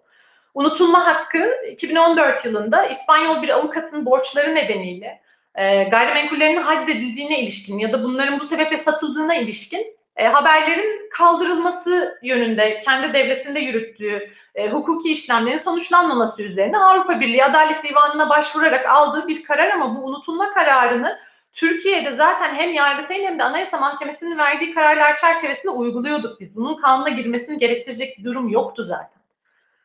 Ama bu kanuna girme haliyle e, aslında siyasi tartışmalardan uzak ve hassas olarak değerlendirilmesi gereken bir hak ne yazık ki e, siyasilerin, iktidar sahiplerinin e, daha önce söyleyip şu anda tam tersini savundukları e, düşüncelerini ortadan kaldırmak için e, ve bu hafızayı kaldırarak e, arkadan gelen genç kuşakların e, onların ne kadar aslında kafası karışık ve bir söylediği bir söylediğini tutmayan siyasetçiler olduğunu görmemeleri için e, yapılmış bir girişim.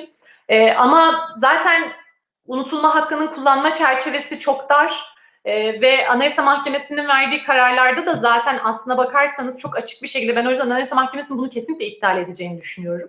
E, bu uygulama şekliyle iptal edeceğini düşünüyorum yani. E, ifade ve basın özgürlükleri kapsamında yapılan haberlerin e, istisna olmasını gerektiren e, bir takım değerlendirmeler var zaten Anayasa Mahkemesi'nde, e, diğer mahkemelerinde. Ve kişisel verilerin korunması kanununda da zaten bir silme hakkı dediğimiz hem e, GDPR'da yani bu Avrupa Birliği tüzüğünde hem de bizim kanunumuzda da kişinin kendiyle ilgili verisini silme hakkı diye de bir şey var zaten. Ama bu unutulma hakkı ile silme hakkı birbirinden çok farklı şeyler.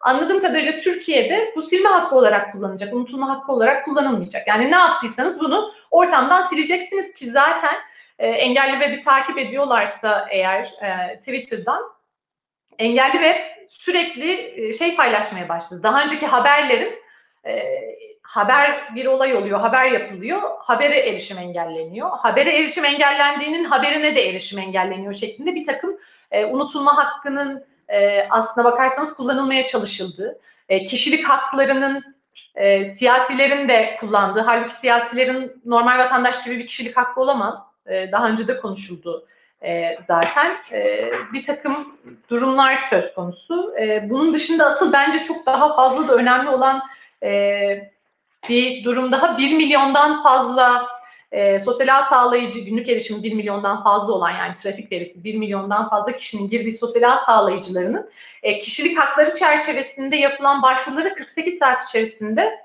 e, cevap verme zorunluluğu ve buna cevap vermiyorlarsa yok çok yüksek miktarlarda e, para cezasıyla karşı karşıya kalmaları. E, ama şimdi buradaki kastımız nedir? Olumlu cevap veriyorsanız bu arada e, şey olumsuz cevabınız gerekçeli olmalı. E, yani bu 1 milyondan fazla e, erişimi olan bir web sitesi bu kadar fazla e, talebi karşılayabilmek için kaç kişi istihdam etmek zorunda? Yani Türkiye kendi istihdam sorununu sosyal medya e, şirketlerinin Türkiye'de temsilcilik açıp çok fazla kişiyi istihdam etmesiyle mi çözecek? Yani bu bu madde o yüzden mi geldi buraya mesela? Çünkü bunu bir botla da halledemezsiniz.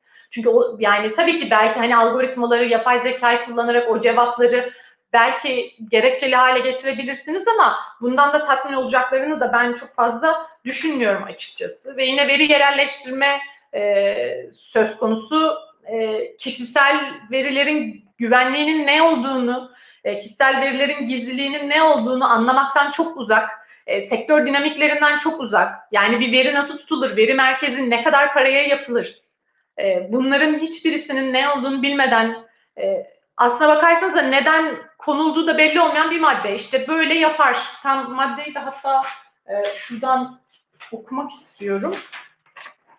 Eee Türkiye'den günlük erişimi 1 milyondan fazla olan yurt içi veya yurt dışı kaynaklı sosyal ağ sağlayıcı Türkiye'deki kullanıcıların verilerini Türkiye'de barınma yönünde gerekli tedbirleri alır. E, almazsa ne olacak? Alması zorunlu mu? Bir burada da bir e, durum söz konusu. Bir de Türkiye'de faaliyet gösteren şirketlerin verilerini Türkiye'de tutmamasının sebebinin birçok e, teknik ve operasyonel sebeplerle mümkün olmaması e, söz konusu. Veri koruma standartları yurt dışındaki ülkelerde daha fazla olduğu için şirketler verilerini Türkiye'de tutmamak için de e, ve daha ucuz maliyeti açısından daha az e, maliyetli olduğu için de Türkiye'de e, tutmuyor, korumuyor. Bir kere zaten Türkiye'de yaşayan insanların kişisel verilerin korunması ile ilgili e, fikirleri henüz daha yerleşmiş durumda değil. Bunun farkındalığını henüz biz e, ortaya koyamadık. O yüzden de orada çalışan kişilerin bile verileri sızdırabileceği gibi bir takım durumlar söz konusu ki ben bu örneği yani çok üzülerek hep söylüyorum ama e, bir sosyal medya ünlüsü kişinin eski kocasından aldığı e, nafakasına bakıp bunu paylaşan bir bankacının olduğu bir ülkede yaşıyoruz biz. Yani sen neden merak ediyorsun aldığın nafakayı merak ediyorsun bakıyorsun ve bunu bir de sosyal medyanda paylaşıyorsun vay bu kadar nafaka alıyormuş diye. Yani bu tamamen başka insanların hayatlarının hani paylaşılmasındaki kişisel verilerin korunmasının önemini anlamamış bir sürü e, kişi yaşıyor Türkiye'de. O yüzden de veri yerelleştirme Türkiye'de çok doğru değil. Teknik açıdan da doğru değil. Ha, başka bir açıdan da Türkiye'de yaşayan insanların e, kişisel verilerinin e, iktidarla, devletle, mahkemelerle paylaşılmasını ve o kişilerin ne yazık ki e, kötü sonuçlarla karşılaşmasını sağlayacak bir durum da söz konusu. Ve sosyal ağ sağlayıcıların, kullanıcıların içeriklerinden tazmin yükümlülüğü var artık bu kanuna göre. Yani sosyal ağ sağlayıcı, ben e, gittim bir sosyal ağ sağlayıcının e, ortamında kendi hesabına bir yorum yaptım. Bu yorum inanılmaz bir şekilde başkalarını da zarara uğratacak bir yorum. E, ama bu yorum sebebiyle ben değil, bana dava açılmasa bile sosyal ağ sağlayıcıyı sorumlu tuttular. Ee, bunu da bu maddeyi de okumak istiyorum. Hukuka aykırılığı hakim veya mahkeme kararı ile tespit edilen içeriğin sosyal ağ sağlayıcıya bildirilmesi durumunda. Bildirime rağmen 24 saat içinde içeriği çıkarmayan veya erişimi engellemeyen sosyal ağ sağlayıcı doğan zararların tazmin edilmesinden sorumludur diyor. Bu hukuki sorumluluğun işletilmesi için de o kişinin sorumluluğuna gidilmesi veya buna dava açılması da şartı da aranmıyor. Yani bu sosyal ağ sağlayıcılara yüklenmiş inanılmaz bir e, yükümlülük başka bir kişinin verdiği zarardan dolayı yani kusursuz sorumluluk gibi bir sorumluluk yükleniyor ama yani Türkiye'de borçlar kanunu çerçevesinde ve borçlar hukuku çerçevesinde bizim kusursuz sorumluluk ilkelerimiz sınırlı sayıda sayılmış zaten. Yani böyle bir sorumluluğu nasıl hani getirebiliyorsunuz? Bu da e, çok gerçekten tartışılması gereken bir şey. E, benim şu anda söyleyeceklerim e, bu kadar. Daha sonra e, soru cevapta sorular olursa tekrar görüşürüz. Çok teşekkürler e, Gülşah. Sağ olasın. Gerçekten çok önemli bilgiler verdin. E, Gülşah aynı zamanda dediğim gibi siyasetçi, CHP'de siyaset yapıyor. Yüksek Disiplin Kurulu üyesi. E, ve uzun yıllardır bilişim hukuk alanında çalıştığı için yani olayın bayağı ayrıntısına da vakıf ve bizi de bayağı ayrıntılı bilgilendirdi. Ben bazı kısa kısa notlar alıyorum tabii sizler konuşurken. Onlardan birkaç tanesini vurgulayayım mesela senin e, konuşmanda geçen. Bu Atatürk'e hakaret mevzusunun eklenden, eklendikten sonra 2014'teki yasaya onun kabul edilmesi gerçekten o zamanlar hepimizin canını sıkmıştı. Ben hatırlıyorum yani Gürkan, Tarık, İşte biz beraber aslında o dönem işte çeşitli eylemler vesaire yapıyorduk. Hatta e, gazetecilere işte porn yani gazeteler o zaman porno lobisi falan diye e, bizim resimlerimizi basıyordu boy boy. Maalesef böyle şeyler yaşanıyordu. Orada koca koca adamlar porno lobisi olarak işte e, boy göstermiştik. Bu temsilci atama konusunu hem Barış vurguladı hem sen vurguladın. Gerçekten önemli. Belki bu konuda e, e, uluslararası şirketler nezdinde neler yapılabilir bilmiyorum ama belki bazı girişimler olabilir yani şirketlerin direkt kendisiyle ilgili. Zaten şu anda da hala hazırda büyük ihtimal şirketlerle de görüşen çeşitli gruplar, ekipler vardır diye düşünüyorum.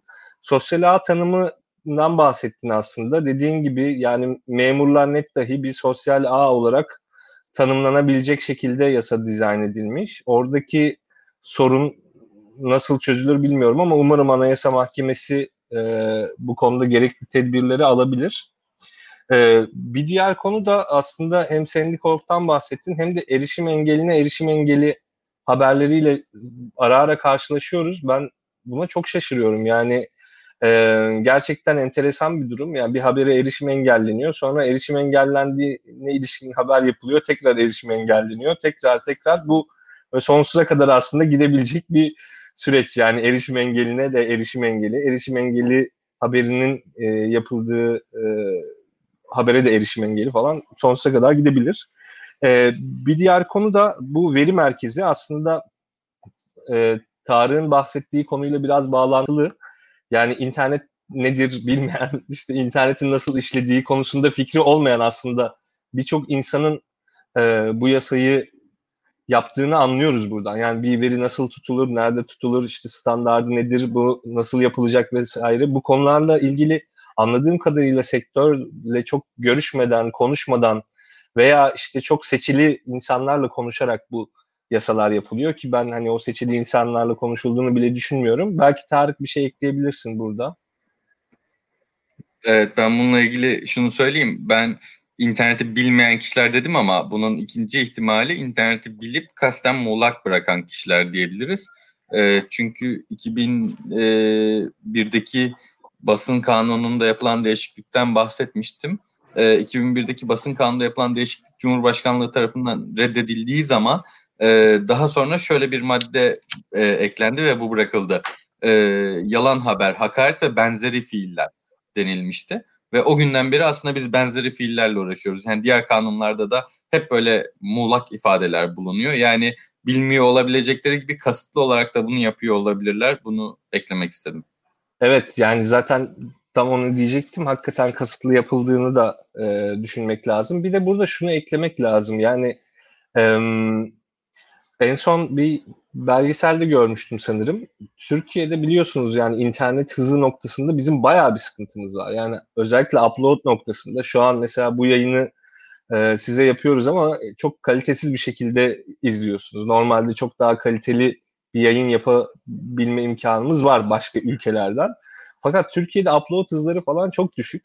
E, yani özellikle medya işi yapanlar bunu bilir. Yani Barış, Gürkan siz yakından e, bunun sıkıntısını yaşıyorsunuzdur büyük ihtimalle. Yani bir haberi ulaştırabilmek, işte onu e, piyasaya sunabilmek falan Türkiye'de sıkıntılı işler.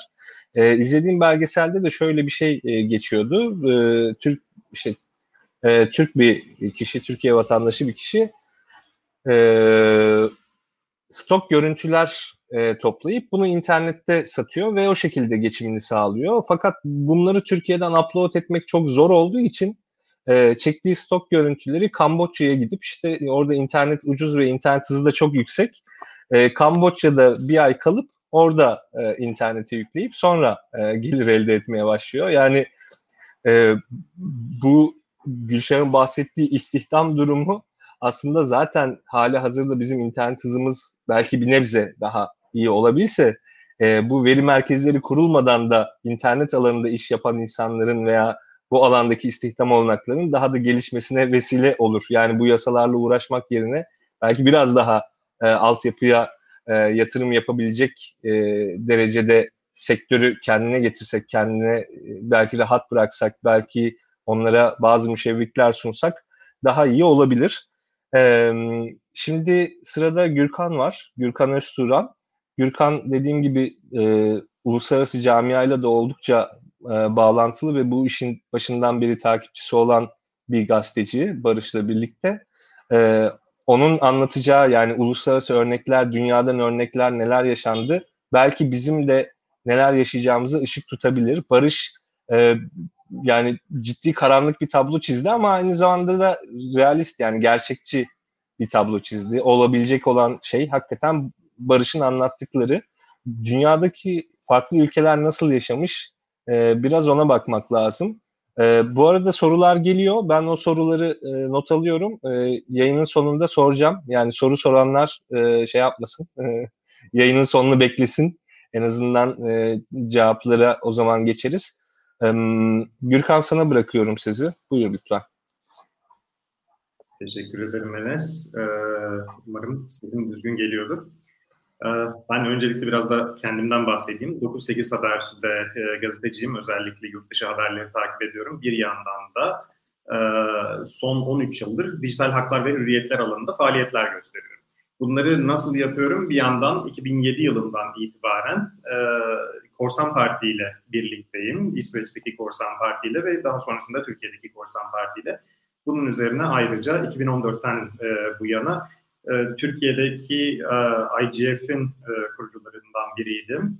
Ve e, bunun haricinde Global Information Society ve Freedom House gibi kurumlara aynı zamanda rapor, raportörlük yapıyorum.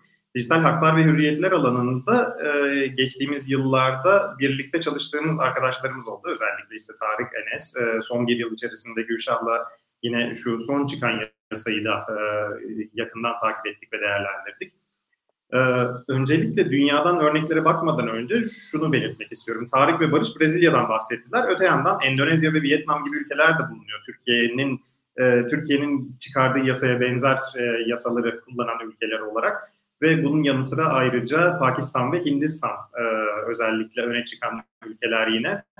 Ağustos ayında dijital haklar ve hürriyetler alanında yapmış olduğumuz bir e, webinar vardı e, bu alanda faaliyet gösteren aktivistler ve araştırmacılarla birlikte bu araştırmacılarda e, bahsedilen örnekler e, yani ben Türkiye'deki e, yeni çıkan yasayı anlattım. Henüz çok taze bir yasaydı o zaman daha yeni geçmişti meclisten ve e, diğer arkadaşlarımız diğer ülkelerde çıkan yasalardan bahsettiler ve gördüğümüz şuydu ki aslında e, Pakistan'daki e, çıkarılmaya çalışılan yasa, Hindistan'da yürürlükte olan yasa, Brezilya'daki yasa Türkiye'dekine çok benziyor. Yani ne getiriyor? Aslında e, fazlaca üzerinde düşünülmeden, yeterli derinliğe eriştirilmeden alelacele e, apar topar çıkarılmış yasalar bunlar. Ve e, ardıl etkileri aslında düşünülmemiş ve değerlendirmeye alınmamış. Sonrasında ne getireceği çok belli olmayan, e, ekonomik olarak yıkıcı olabilecek, özellikle de küçük ve orta boyutlu e, esnafın, e, işletmelerin, ve e, dijital mecralar üzerinde reklam yaparak e, aslında işletmesini devam ettirebilen girişimcilerin e, çok büyük oranlarda kayıplara uğra- uğratabilecek olan yasalar bu ülkelerde çıkarılmış olan yasalar. E, diğer ülkelerdeki e, yasaların örneklerine geçeceğim fakat daha önceki e, panelist arkadaşlarımızın değindiği birkaç örneğe de değinmek istiyorum e, izin verirseniz. Şimdi Gülşah'ın bahsetmiş olduğu sendika org engellemeleri örneğin aslında bir yandan baktığımızda bu engellemeler de ulusal gururumuz olma hızında e, hızında ilerliyorlar. Çünkü e, Guinness Rekorlar kitabına baktığımızda bugüne değin engelle, en çok engellenmiş haber mecrası kategorisinde şu an Sendika Org açık ara önde gidiyor. Hemen arkasında Aftonbladet gazetesi var. E, İsveç'teki bir gazete e, İsveç e, bir kısmınızın bilebileceği üzere dünyadaki ilk basın özgürlüğü kanunlarından birini çıkaran e, ülke. Fakat buna rağmen 1800 yıllarda Aftonbladet gazetesi onlarca defa engelleniyor. Kapatılıyor, yeniden açılıyor.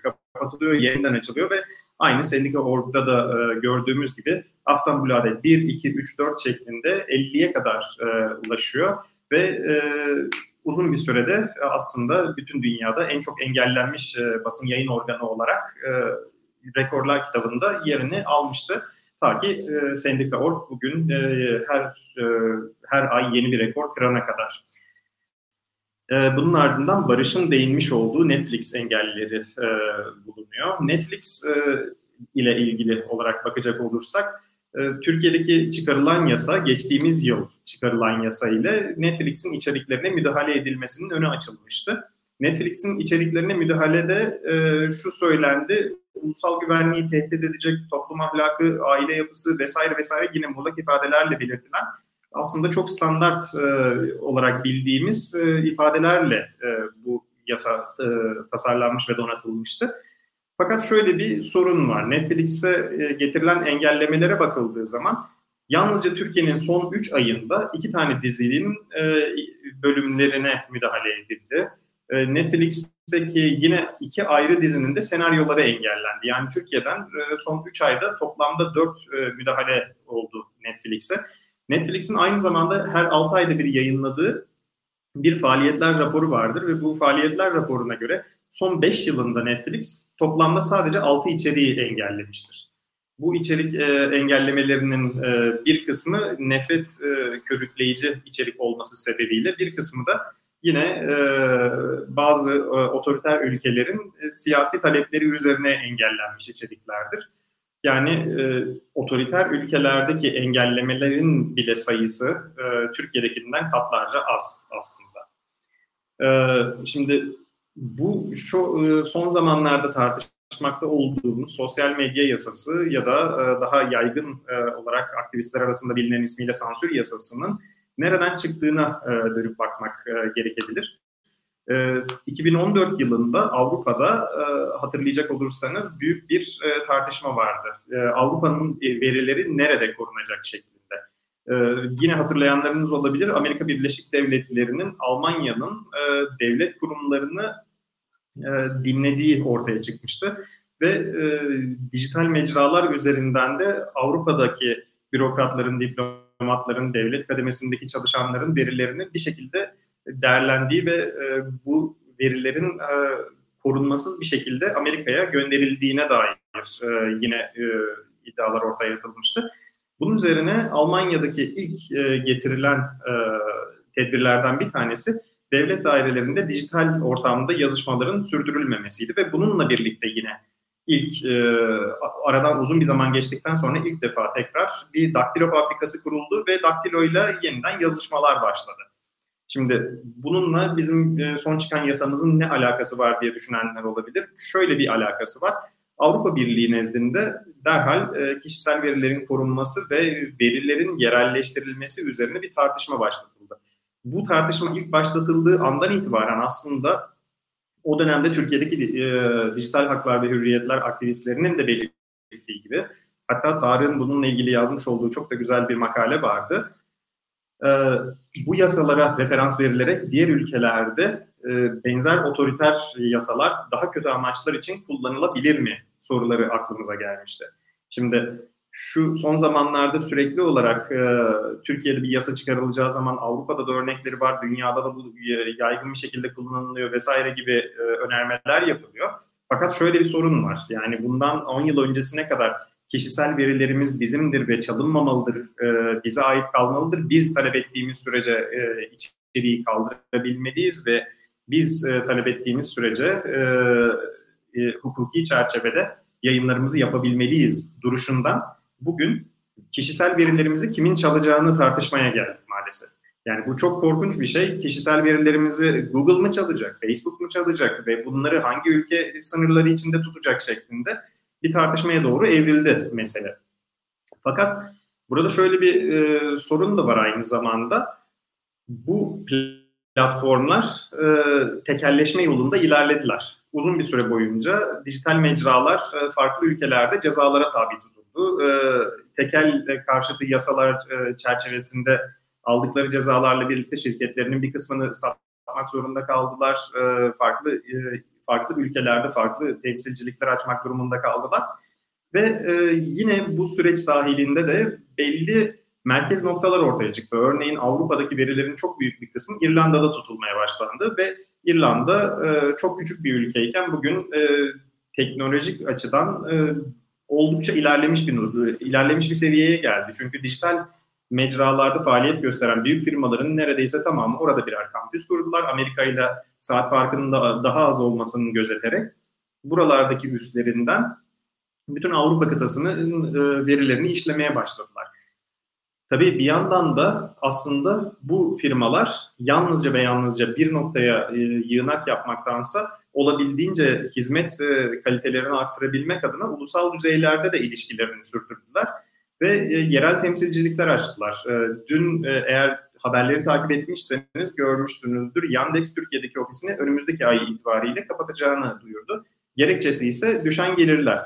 Yani bu da şu demek oluyor, gelirlerinin yükselebileceğini gördüğü noktada bu firmalar aslında diğer ülkelere gidip yerel temsilciliklerle açıyorlar, verileri orada da yerleştiriyorlar, veri merkezlerini buraya da kuruyorlar ve bunların e, Gülşah'ın da bahsetmiş olduğu gibi bunların düzenlenmesi e, tabii ki akla ve mantığa uygun e, şekillerde olacaktır. Ama e, bu şirketleri zorlayarak buralara getirmeye çalışmak e, piyasaya bir müdahale şeklinde algılanır ve e, bir noktada eğer e, bu kişileri, bu firmaları, bu şirketleri zarara uğratacak e, düzeyde yatırım yapmaya zorlarsanız da aynı zamanda bu hizmetlerden mahrum kalabilirsiniz.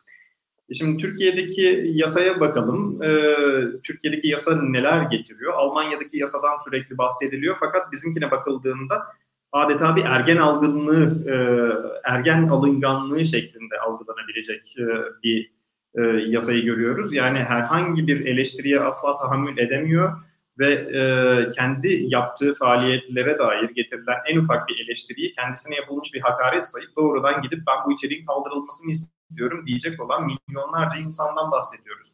Yani bir bir yandan dijital korumacılık yasası gibi algılanabilecek bu e, sosyal medya yasası. Diğer taraftan da e, milyonlarca internet kullanıcısının Türkiye'de alınganlık gösterip kendisiyle ilgili yazılmış olan en ufak bir eleştiriye, kendi yürüttüğü faaliyetler ve işleriyle ilgili getirilmiş en ufak bir e, tepkiye doğrudan doğruya bu bana yapılmış, şahsıma yapılmış bir hakarettir ve ben bunun burada olmasına asla izin vermem gibi e, doğrudan talepleri olabilecek bir şey ve bu büyük bir ihtimalle yine dijital mecraları üzerine büyük bir yük yükleyecek. E, şu an örneğin Google YouTube'a yüklenen videoların uygunluğunu, mecranın e, topluluk kurallarına uygunluğunu denetlemesi için küresel çapta 10 bin kişiyi çalıştırıyor.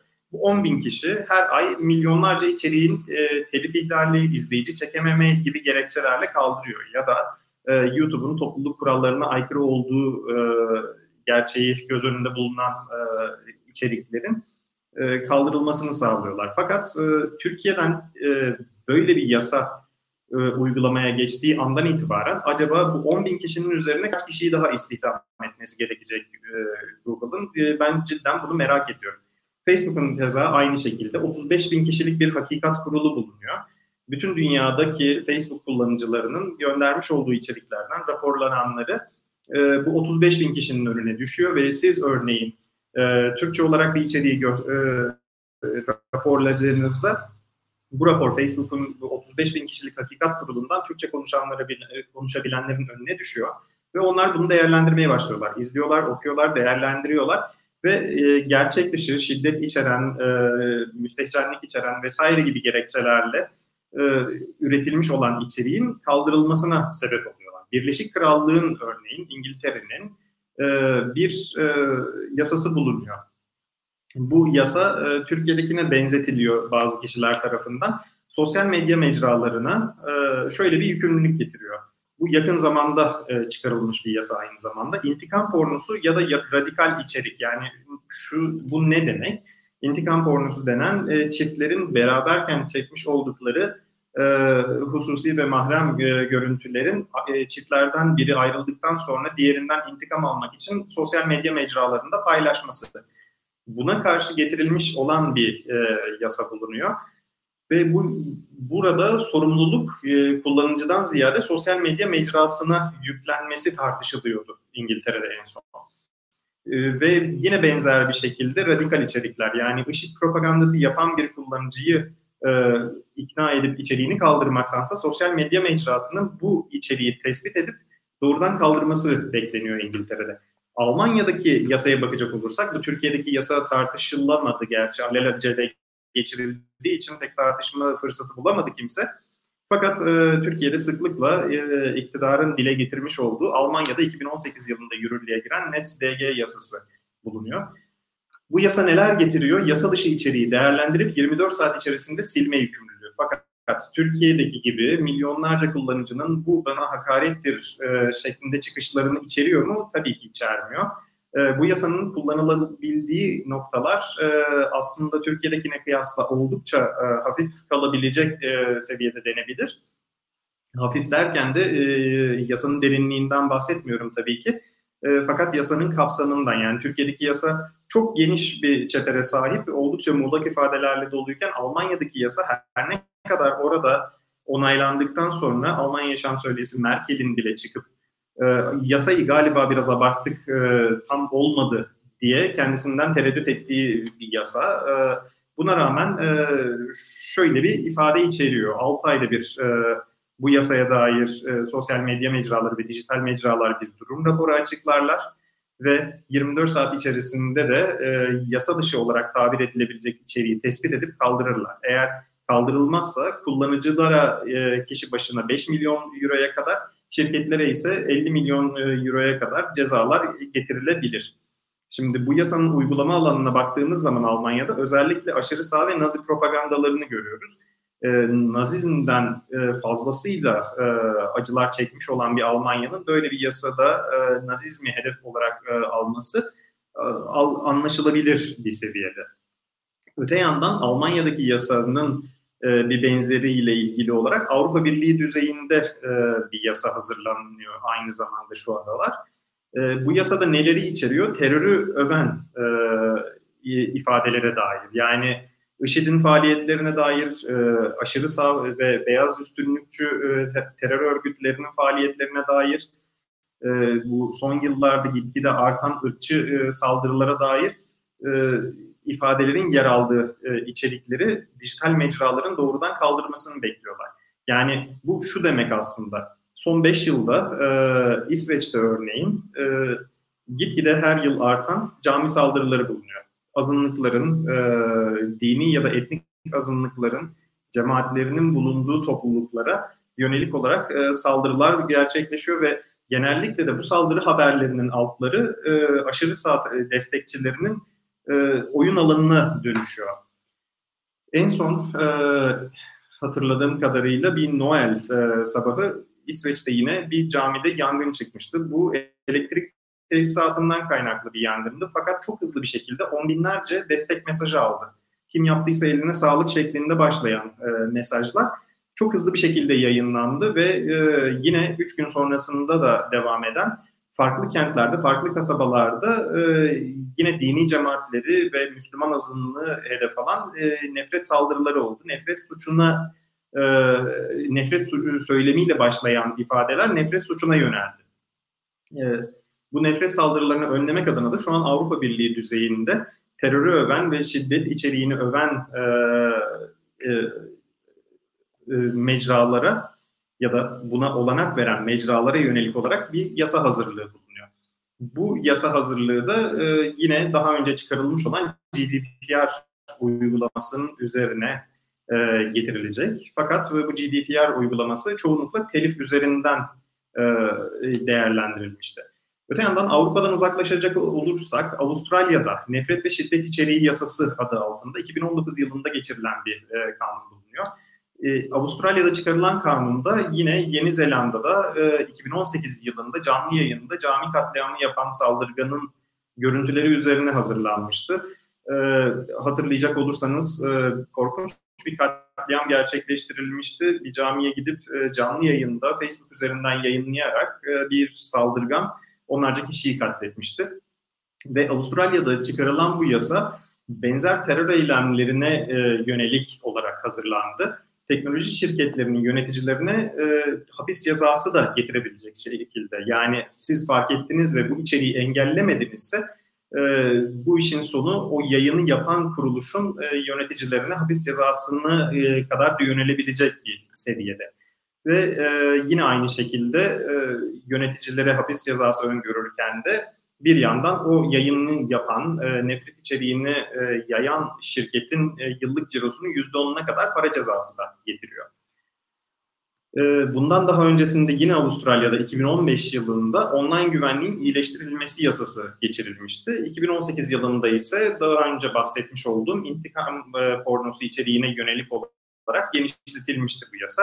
Bu yasa peki neler içeriyor? 48 saat içerisinde içeriğin kaldırılması, 525 bin Avustralya doları kadar e, ceza, kullanıcılara ise 105 bin Avustralya dolarına kadar ceza. Yine bu yasanın da gerekçesine bakılacak olursa Avustralya'da bir televizyon sunucusu olan, e, aynı zamanda da bir manken olan e, Charlotte Dawson e, Twitter üzerinde zorbalığa ve tacizlere maruz kalmıştı. Bu zorbalığa katlanamayarak aynı zamanda kendi yaşamına son vereceğini açıklamıştı ve daha sonrasında da intihar etmişti. Charlotte Dawson'ın yaşamını yitirmesi üzerine Avustralya'da meclis toplandı ve hızlı bir şekilde online güvenliğin iyileştirilmesi yasasını derlemişti. Bu yasayı da yine aynı e, aynı şekilde mecrada e, şiddet, taciz ve e, zorbalık e, saldırılarına karşı hazırlamışlardı. Öte yandan e, şimdi Batı medeniyetlerindeki e, benzer yasaları değerlendirdik. Genellikle gördüğümüz aslında bir şiddet olayına odaklı olarak mecralar üzerine yükümlülükler getiren yasalar olmasıydı. Yurttaşların e, can ve mal güvenliğinin korunması, öncelikle yaşam hakkının ihlal edilmesinin engellenmesi temelinde çıkarılmış yasalarda. Öte yandan yine benzer yasalar başka diğer ülkelerde de e, bulunuyor. Yani bunu ilk saydığımız ülkelere e, dönecek olursak Brezilya, Vietnam, Endonezya, İran, e, Hindistan, Pakistan gibi ülkeler bulunuyor. Öte yandan çok daha büyük ülkelere bakacak olursak Rusya örneğin 2019'un Kasım ayında acil durumlarda kullanmak üzere ülkedeki internetin tümden kesilmesini sağlayacak olan bir yasa geçirdi. Buradaki acil durumdan kasıt aslında çok belli değil. Fakat e, Belarus'ta son zamanlarda e, gördüğümüz haberlere bakacak olursak o acil durumun ne olacağına ya da ne olabileceğine e, az çok tahmin etmek mümkün. Bir diğer e, kanun yine Rusya'da 2015 yılına dayanıyor. Türkiye'deki yasaya çok benzer bir şekilde verilerin yerelleştirilmesi yasası. Yani burada şunu kastetmişti aslında Rusya, e, ülke içerisinde herhangi bir örgütlenmeye izin vermemek e, için her türlü verinin, Rusya'dan çıkmış olan her türlü verinin Rusya sınırları içerisinde yer alması ve aynı zamanda da Rus güvenlik mer- e, mercilerinin bu verilere dilediği takdirde erişim hakkının bulunmasıydı. Buna e, özellikle Telegram kullanıcıları aşinadır Telegram'ın e, geçmişinden. Yani Rusya'dan çıkmış olan bir uygulamanın Rusya'da e, sunucularını KGB'ye açmamak için büyük bir direniş sergilediğini hatırlayacaksınız. E, öte yandan bu LinkedIn e, yani profesyonel yaşamda çoğunlukla e, iş piyasasında e, yer alan faaliyetleri yürüten LinkedIn e, Rusya'da yasaklandı e, verilerini Rusya'da yerelleştirmediği için ve öte yandan e, çok daha büyük sosyal ağlar olan Facebook ve Twitter'da yine Rusya devletinin yüklü para cezalarına maruz kaldı. E, Facebook ve Twitter'ın savunması ise şu oldu oradaki cezalara. Bu yasanın yazılma ve uygulanma şekli tam olarak açık ve net belirtilmiş değil. Yani yasadaki muğlak ifadeler aslında bizim yükümlülüklerimizin ne olduğunu belirtmiyor. Bu nedenle de biz aslında tam olarak ne yapmamız gerektiğini anlamadık şeklindeydi. E, Twitter'a yine e, Rusya'dan büyük bir baskı oldu. Buraya temsilci göndereceksiniz ve yerel bir temsilciniz olacak ve bu temsilci bizim gözetimimizde olacak diye. Twitter bunu defalarca reddetti ve halen de reddediyor. E, büyük bir zorlama olmasaydı eğer piyasa koşulları gereği e, Twitter'ın aslında bu ülkelere yayılma ve oralarda yerel ofisler açma gibi niyetleri bulunuyordu. Yani bu mecralar baskı ve zorlama yoluyla e, bu ülkelerin ayağına getirilmesi e, gibi bir durum olmadığı koşullarda yani e, piyasa koşullarına, haklara ve hürriyetlere e, yeteri kadar e, saygı gösterildiği ortamlarda aslında şirketler zaten kendi hizmet kalitelerini arttırmak ve yerel düzeylerdeki karlılığını da büyütmek için buralara temsilcilik açma niyetindeydiler. Fakat Rusya gibi bir ülkeden e, baskılayıcı ve zorlayıcı bir şekilde buraya temsilcilik açmak zorundasın dendiği noktada e, kendi temsilcisini e, feda etmek istemedi açıkçası. Çünkü e, daha önce de belirtildiği gibi bu temsilcilerin ismi, cismi, adresi vesairesi her şekilde e, yayınlanmak durumundaydı ve maruz kalabileceği şiddetin, e, yaşayacağı e, yaşamsal tehditlerin haddi hesabı bulunmuyor. Bir diğer büyük ülke benzer bir yasayı kullanan Çin. E, Çin zaten e, büyük dijital Çin Seddi ile tanınan bir ülke. Bilinen aşağı yukarı bütün sosyal medya ve iletişim uygulamaları Çin'de hali hazırda yasaklı. Fakat e, bu uygulamaların ve e, mecraların yerel muadilleri bulunuyor. Bu muadilleri de e, Çin devleti çok yakın bir şekilde gözetim altında tutuyor. Bir şekilde fiziksel engeller kurarak VPN'le e, bu mecralara erişimleri de büyük oranda engellemiş durumda Çin devleti. Ve binlerce internet sitesi ve mobil uygulama her yıl e, Çin'de engelleniyor, yasaklanıyor. E, binlerce olmasının sebeplerinden bir tanesi zaten hali hazırda insanların erişemediği çok yüklü e, sayıda e, site ve içerik bulunduğu için. Fakat Çin'in yine aynı şekilde açıklamalarından bir tanesi de şu, özellikle yasa dışı bahis sitelerini hedef aldığı yönünde. Fakat öte yandan Çin yüz binlerce dijital polis memuru barındırıyor internet ortamında ve bu kişiler sürekli bir şey, e, sürekli bir biçimde sosyal medya mecralarını kesintisiz e, takip ederek anlık engellemelere e, başvuruyorlar. Bu engellemeler e, şu şekilde oluyor. İnsanların kullandıkları mecralara doğrudan erişimi var e, e, siber polisin. Hatırlayacak olursanız yakın zamanda Türkiye'de de e, siber polis uygulamasına geçildi. E, Çin'deki e, uygulama yine şu şekilde. Türkiye'de 2010 yılında tartışılan yasaklı kelimeler bulunuyor ve siz bu kelimeyi kullandığınız anda bir yazışmanızda ya da görüşmenizde doğrudan doğruya o siber polisin önüne düşüyor ve siber polis e, o esnada içeriği silip silmemekle ilgili bir karar veriyor. E, bunlarda örnekler e, verecek olursak bir tanesi Tiananmen Meydanı ile ilgili. 1989 yılında hatırlayacak olursanız e, tankın önüne geçen adamın görseli. Buna herhangi bir atıfta bulunduğunuz anda doğrudan bu içerik kaldırılabiliyor. Şimdi diğer yasakçı ülkelerden bir tanesine bakacak olursak Belarus yakın zamanda büyük engellileri kullanmaya çalıştı. Benzer bir yasa Belarus'ta da bulunuyordu, Rusya'dakine benziyordu. Ee, örneğin bir tane örnek verecek olursak beyaz kırmızı beyaz Belarus'un ulusal bayrağını kullanmak yasaklandı. Fakat e, bir içerik yasaklanabilir, bir mecra yasaklanabilir ama engellenemez. İnsanlar bir şekilde bunun e, bunu aşacak yollar buluyorlar. E, beyaz, e, kırmızı, beyaz bayraklar yasaklandığı noktada Belarus'ta da insanlar iç çamaşırlarını balkonlara asmaya başladılar. Beyaz, kırmızı ve beyaz şeklinde. Şimdi tüm bunlara e, e, tüm bunların tam aksine bir ülkeye bakacak olursak 1.3 milyon nüfuslu Estonya 1996 yılında vermiş olduğu bir kararla dijital devrim e, planını devreye soktu ve 2016 yılına gelindiğinde 20 yıllık bir süreçte çok hızlı bir atılım gerçekleştirdi ve bugün dünyanın dijital haklar ve hürriyetler alanında da kalkınmışlık alanında da insani gelişmişlik seviyelerinde de en ileri giden ülkelerinden bir tanesi oldu. Ve e, bunu çok fazla uzatmayacağım. Estonya ile ilgili biraz daha detaylı bir makale hazırlıyorum şu an.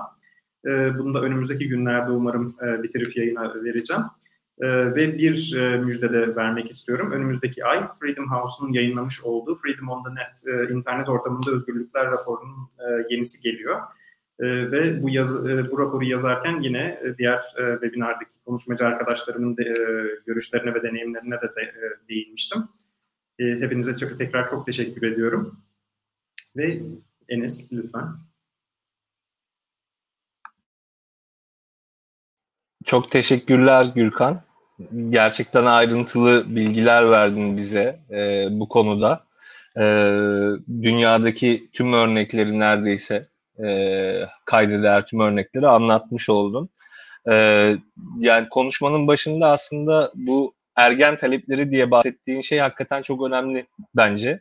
E, yani insanların da bir yandan ifade özgürlüğünü tabii içselleştirmiş olması lazım. Yani kanunlar e, veya işte mevzuat neye izin verir bunu bir kenara bırakıp bir yandan da insanların ifade özgürlüğü açısından da e, daha belki eğitimli ve donanımlı hale getirilmesi için belli e, önlemler veya tedbirler alınabilir.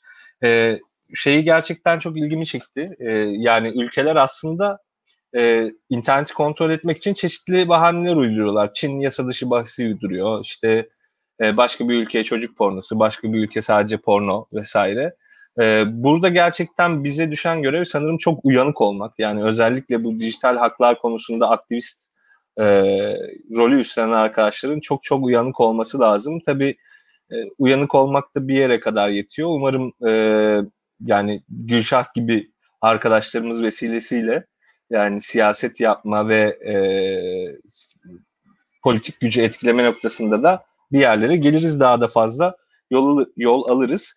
E, yakın zamanda Türkiye'de bir siber polis kurulduğunu, siber polis teşkilatı kurulduğunu söyledin. Sanırım e, geçen günlerde iletişim başkanlığının yani tam adı stratejik iletişim ve kriz yönetimi daire başkanlığı olan bir birim de kuruldu. E, aktivistler genelde buraya algı yönetim merkezi ismini taktılar şimdiden. E, orada da benzer faaliyetlerin yürütüleceği pek e, şüphe götürmüyor anladığım kadarıyla. E, yine aynı şekilde Belarus'tan bahsettin. Yakın zamanda bunu da bir ek bilgi olarak vereyim. Belarus'la ilgili e, ciddi bir haber yaptık Daktilo 1984 olarak. Belaruslu protestocularla görüştük. Yaklaşık 13-14 kişiyle görüştük ve onların e, oradaki protestolar yaşanırken neler yaşadığını, neler yaptığını vesaire aktardık. Onunla ilgili yani haberin linkini de birazdan aşağıya koyarız.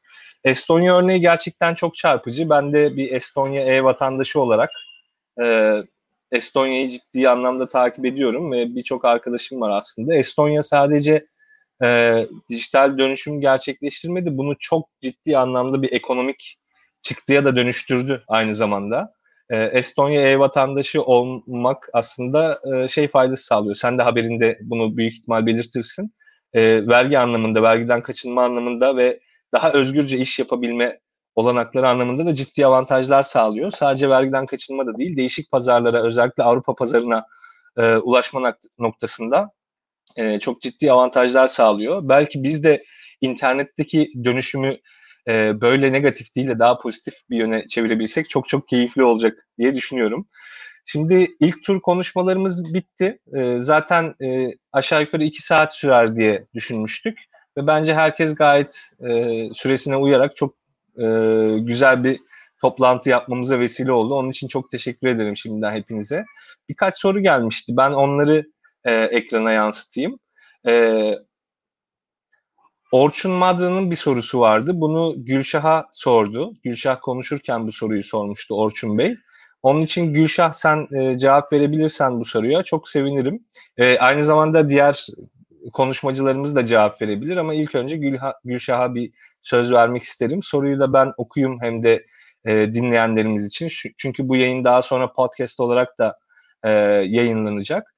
Orçun Bey'in sorusu şöyle. Kanunda belirtilen kullanıcı sayısına ulaşmış ancak henüz farklı ülkelerde temsilci oluşturamayacak servislerin Türkiye'den çekilmek zorunda kalıp kalmayacaklarını merak ediyor Orçun Bey. Buyur Gülşah. Gülşah ben senin sesini açayım bir dakika. Şimdi buyurabilirsin. Pardon.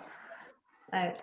Ya şimdi şöyle e, yani oluşturamayacak kısmını çok anlayamadım aslında ama hani temsilci oluşturamayacak kısmını. Sanırım ekonomik ben olarak servislerin Türkiye'den soruyor. Yani hani henüz ulaşmış ama küçük hala. Yani kullanıcı yasada belirtilen kullanıcı sayısına ulaşmış ama o kadar gelir getirici bir faaliyeti olmayabilir belki. Onu vurguladığını düşünüyorum.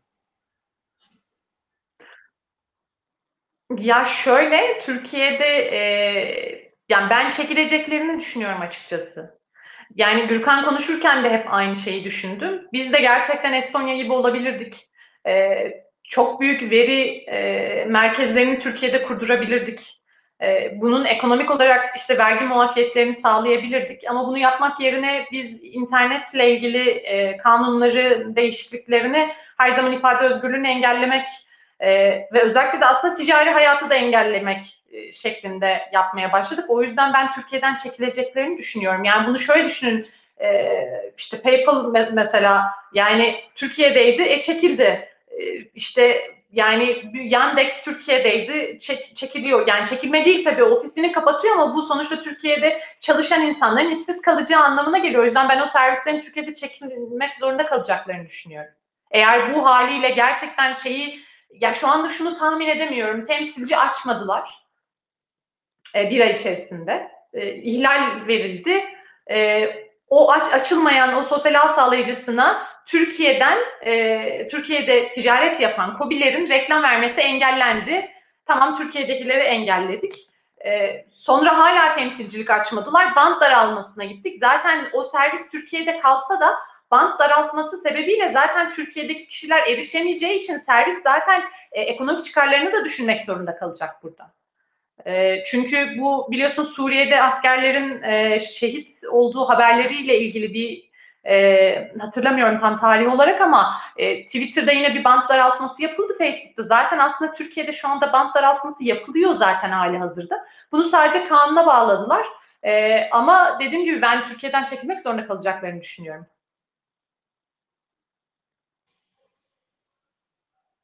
Evet bu yani ben de seninle aynı düşünceyi paylaşıyorum maalesef. PayPal örneği hepimiz için çok can yakıcı bir örnek aslında.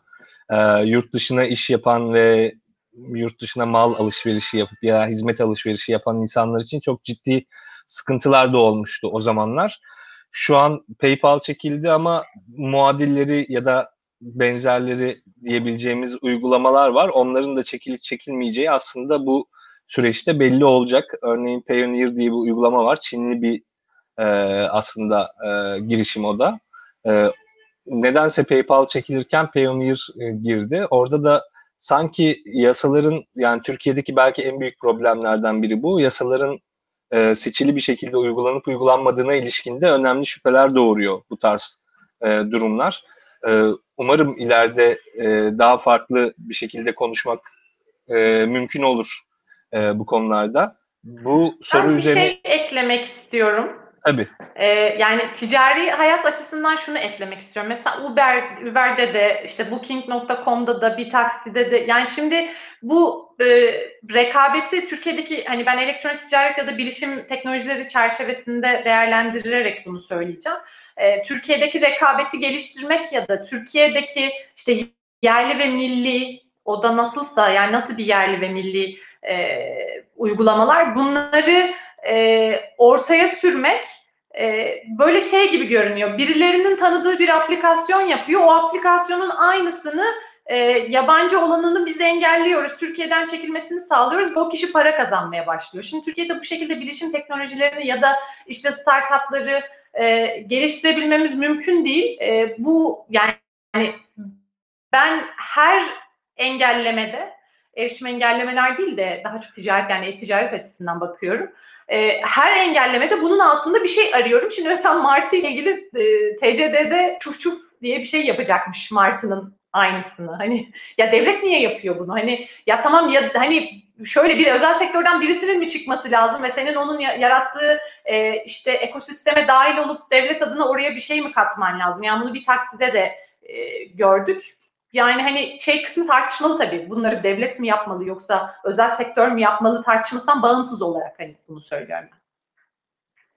Evet yani o, o tartışma zaten hakikaten başka bir tartışma ve çok derin bir tartışma. Onu da e, uzun zamandır aslında yapıyoruz biz hem DAC'da 1984 bünyesinde hem başka yerlerde. E, halbuki Martı'nın sahibi de boynumuz kıldan ince diye açıklamada bulunmasına rağmen yine de e, ona karşı bir aksiyon alındı. bu konu üzerine başka e, eklemek, söz, söz almak isteyen varsa e, verebilirim. Buyur Tarık. Ben şeyi eklemek isterim özellikle. Bu biraz e, yanlış anlaşılıyor sanırım insanlar tarafından. 1 milyon erişimden bahsediliyor ve bu erişimin olarak e, bizim e, son değişiklikte 1 milyon üyeden bahsedilmiyor. Yani herhangi bir web sitesi aslında buna dahil olabilir. Türkiye'de hemen hemen herkesin e, gündelik olarak haberleri takip ettiği çoğu site günde 1 milyon görüntülenme alıyor mesela. E, eğer ki tekil hitten bahsediyorlarsa bile 1 milyon çok büyük bir rakam değil. Ben de bu nedenle aslında bu ayrımcı uygulamanın olup olmayacağını da merak ediyorum. Yani mesela e, Rusya'nın VK adlı sosyal medya platformuna günde 1 milyon erişim Türkiye'den var mıdır yok mudur bilmiyorum rakamları açıklıyorum bilmiyorum ama mesela VK'ya e, benzer bir zorunluluk dayatılacak mı merak ediyorum. E, aynı zamanda Türkiye'de temsilci atamayla ilgili konulan e, kural Türk vatandaşı olmasını da şart koşuyor. Aslında bu da insanı e, şöyle bir düşünceye gark ediyor. E, uluslararası herhangi bir problemle uğraşmadan kendi vatandaşımızı istediğimiz gibi sıkıştırırız biz burada gibi bir düşünceyle ortaya konulmuş gibi gözüküyor. E, tabii ülkeye e, temsilci atamak konusunda da en önemli detaylardan bir tanesi şu olacak muhtemelen. E, daha önce e, Çin'in bu uyguladığı yasakçı e, internet e, ortamı e, içerisinde Google yer alabilmek istedi. Bu nedenle Dragon, Dragonfly diye bir proje başlatmıştı. Fakat Google'ın içindeki kişiler bunu ortaya çıkarttılar. Yani birçok birçok çalışan buna karşı çıktı, kamuoyuna bunu yansıttı ve işin sonunda Google geri adım atmak zorunda kaldı. Aslında benzer bir durum e, bu uygu yani Türkiye'ye temsilci atama sürecinde de muhtemelen ortaya çıkacak. Çünkü Türkiye'ye temsilci atamanın ne olacağını şuradan biliyoruz. Mesela bizde idari yasak getirmek diye bir şey var. Yani web sitelerine erişimi idari olarak engelleyen kurumlar var. Barış'ın az önce bahsettiği gibi TİB yapıyordu bunu eskiden. Daha sonra BTK yapmaya başladı. Bu arada e, TİB'in kapatılış süreci de aslında bundan dolayı önemlidir. TİB e, 15 Temmuz darbe girişiminden sonra kapatıldı yanlış hatırlamıyorsam. E, oradaki kişilerin çeşitli e, verilere izinsiz eriştiği iddiasıyla biz şu an yeni yapılan düzenlemelerle devletin daha çok veriye istediği gibi erişmesini sağlıyor olacağız ki TİB'in yaptığından farklı olarak ne olacak burada bilmiyorum. E, TİB'in getirdiği idari yasaklar e, geçici yasaklar olması gerekiyor aslında fakat bunlar kalıcı olarak uygulanıyor. Birçok sitede nedeni hiç belli olmayan şekilde yasaklar var. E, şey BTK tarafından yasaklandığı web sitesinde yazıyor. Neden yasaklandığı yazmıyor. Uzunca süreler bu yasaklar devam ediyor ve bazen bunu bile yapmıyorlar. Hiçbir şey yazılmadan siteye erişim engelleniyor. Siteye girmeye çalışıyorsunuz. Sanki internet bağlantınız kopmuş gibi oluyor. Aslında bu bizim Çin'de gördüğümüz durum oluyor. Çin'de e, bu Dragonfly diye bahsettiğim Google'ın e, Çin'e girme çabası şöyle bir çalışma olacaktı. Biz bugün Google'da bir içerik kaldırıldığı zaman unutulma hakkı kapsamında bile olsa bazı içerikler çıkartılmış olabilir diye bir uyarı görüyoruz. Çin bu uyarının olmamasını istiyordu. Yani bir web sitesinin yasaklanması durumunda Google'da bunun varlığından haberdar olunamamasını istiyordu.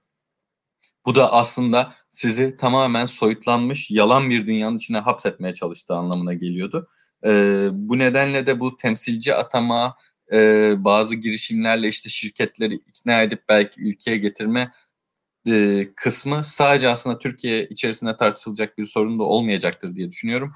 Daha önceki gibi bu e, aslında az önce Gürkan'ın anlattığı örneklerdeki ülkelerin bazı mesela siber egemenlikten bahsediyorlar. Bu siber egemenlik kavramının ortaya çıkışının nedeni de e, NSA'nın zamanında işte diğer ülkeleri bundan da sanırım e, Barış bahsetti. E, diğer ülkeleri dinlediği işte internete sızdığına dair bilgilerin ortaya çıkmasıydı. Aslında bu bilgileri ortaya çıkartanlar da belirli şirketlerin çalışanlarıydı. Onların edindikleri bilgileri diğer insanlara aktarmalarıydı. Ve aslında bu bilgilerin ortaya çıkartılabilmesini sağlayan şey de ne olursa olsun global internet ağı, yerel e, siber egemenlik adı altında bahsedilen e, ve güya e, ülkelerin kendi çıkarlarını korumak için kullandığı sistemler altında böyle içeriklerin yayınlanması pek de mümkün olmayacak. Çok teşekkürler Tarık yaptığın ekleme için. Ee, bir sorumuz daha var. Ben bu sorunun aslında çok önemli olduğunu düşünüyorum. Ee, Gürkan konuşurken soruldu bu soru. Önce Gürkan'a söz vereyim o nedenle. Hem de e, işin de tam içinde ve göbeğinde olan biri olarak e, soruyu seslendireyim. E, Halit Bey sormuş soruyu. Türkiye'de kayıtlı olmayan, buradan içerik sağlayan ama yurt dışından yayın yapan haber portallarının durumu ne olacak yasal açıdan demiş sen cevap verdikten sonra diğer konuşmacılarımıza da söz verebiliriz. Buyur Gürkan. Evet, çok merak edilen bir soru aslında bu. Ee, Barış'ın da değindiği gibi yıllar içerisinde aslında birçok gazeteci Türkiye'den e, farklı ülkelere taşındılar. Gittikleri yerlerde e, yeni yayın mecraları kurdular. Şu an e, Türkiye dışından yayın yapan onlarca mecra bulunuyor e, aslında buna yalnızca e, siyasi haberler gibi de bakmaya gerek yok. Türkçe yayınların diğer ülkelerden yapıldığı yerlere e, yönelecek olursak benzer içerik kaldırma talepleri bu mecralarla da ilgili e, şu an yapılıyor. e, örneğin İsveç'ten yayın yapan bir blog e, bulunuyor ve bu blogun e, müstehcenlik içerdiği gerekçesiyle Türkiye'den sürekli engellenmesi, içeriklerinin kaldırılması isteniyor. Tabii içerik engel, e, erişim engelleme kararı çıkarıldığı zaman VPN'le bunu e, Türkiye'deki kullanıcılar rahatlıkla çözebiliyorlardı. Fakat e, içerik kaldırılması talep ediliyor. Ben bu noktada örneğin bu içeriğin kaldırılabileceğini düşünmüyorum.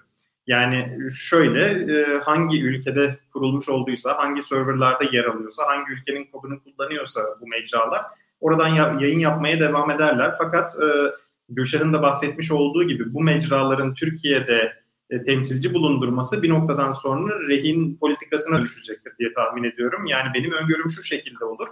E, e, misal veriyorum, e, Google üzerinde bulunan bir e, platformu kullanıyorsa bir yayın mecrası, onların e, Türkiye dışında herhangi bir ülkede yapmış olduğu yayınlar e, burada e, barındırıldığı noktada Türkiye'den gelecek olan bir içerik kaldırma talebini e, eğer meşru bulunmuyorsa gerçekleştirmeyecek firma.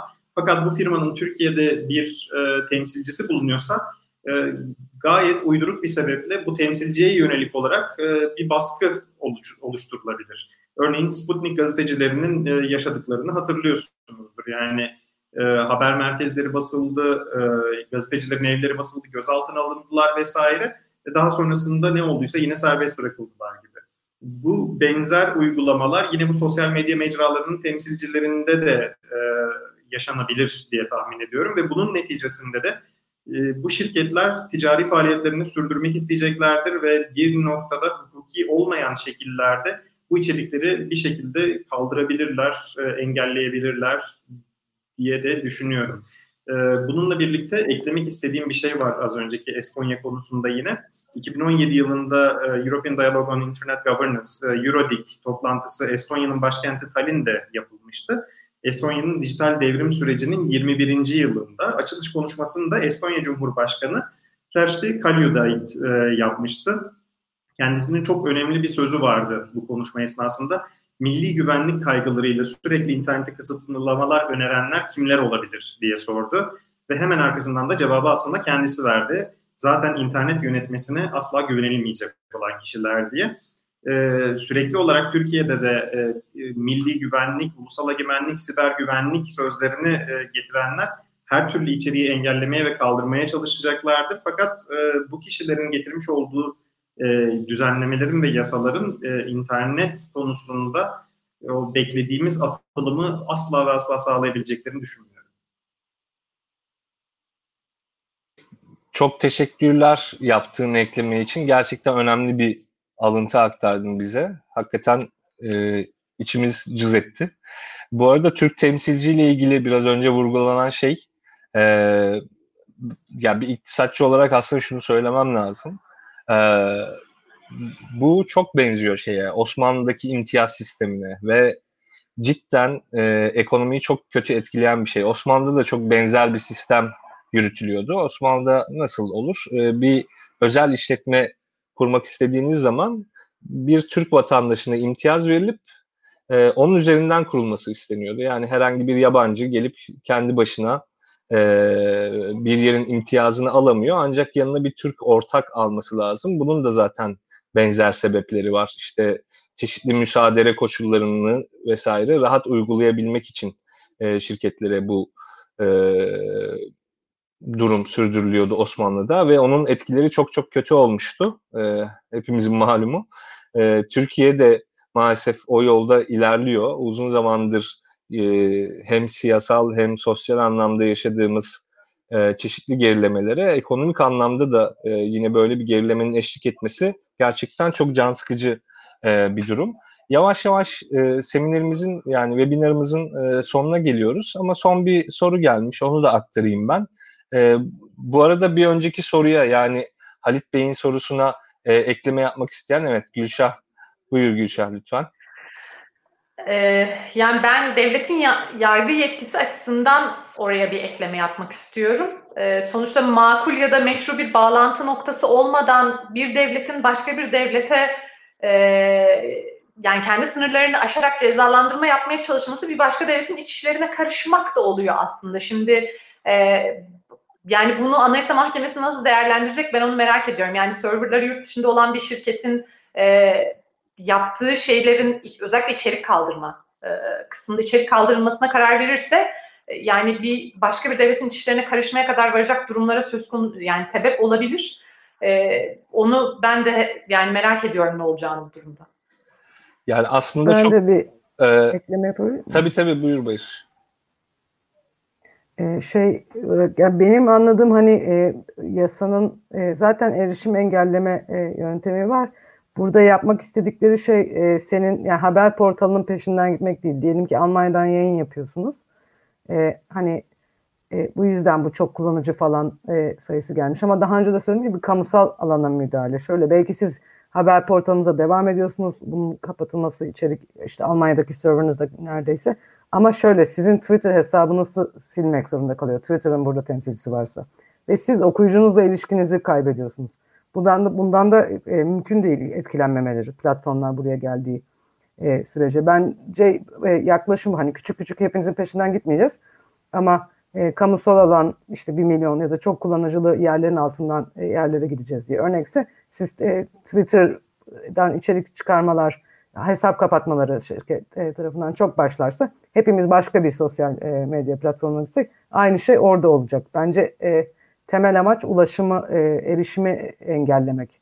O evet haber portalı orada kalabilir ama bundan sonra Twitter'da haberlerini paylaşamayacaksa ne anlamı var? Kesinlikle bu vurguladığın şey e, çok önemli. Biz de yani bizim gibi aslında e, küçük mecralar yürüten, görece küçük mecralar yürüten insanların en çok e, yaşadığı endişe bu. Kitleye nasıl erişeceğiz? Yani kitleye erişim alternatifleri üzerine e, yoğunlaşıyoruz. İlerleyen zamanlarda buna ilişkin e, çeşitli eğitimler e, vesaire yapma durumlarımız da olabilir.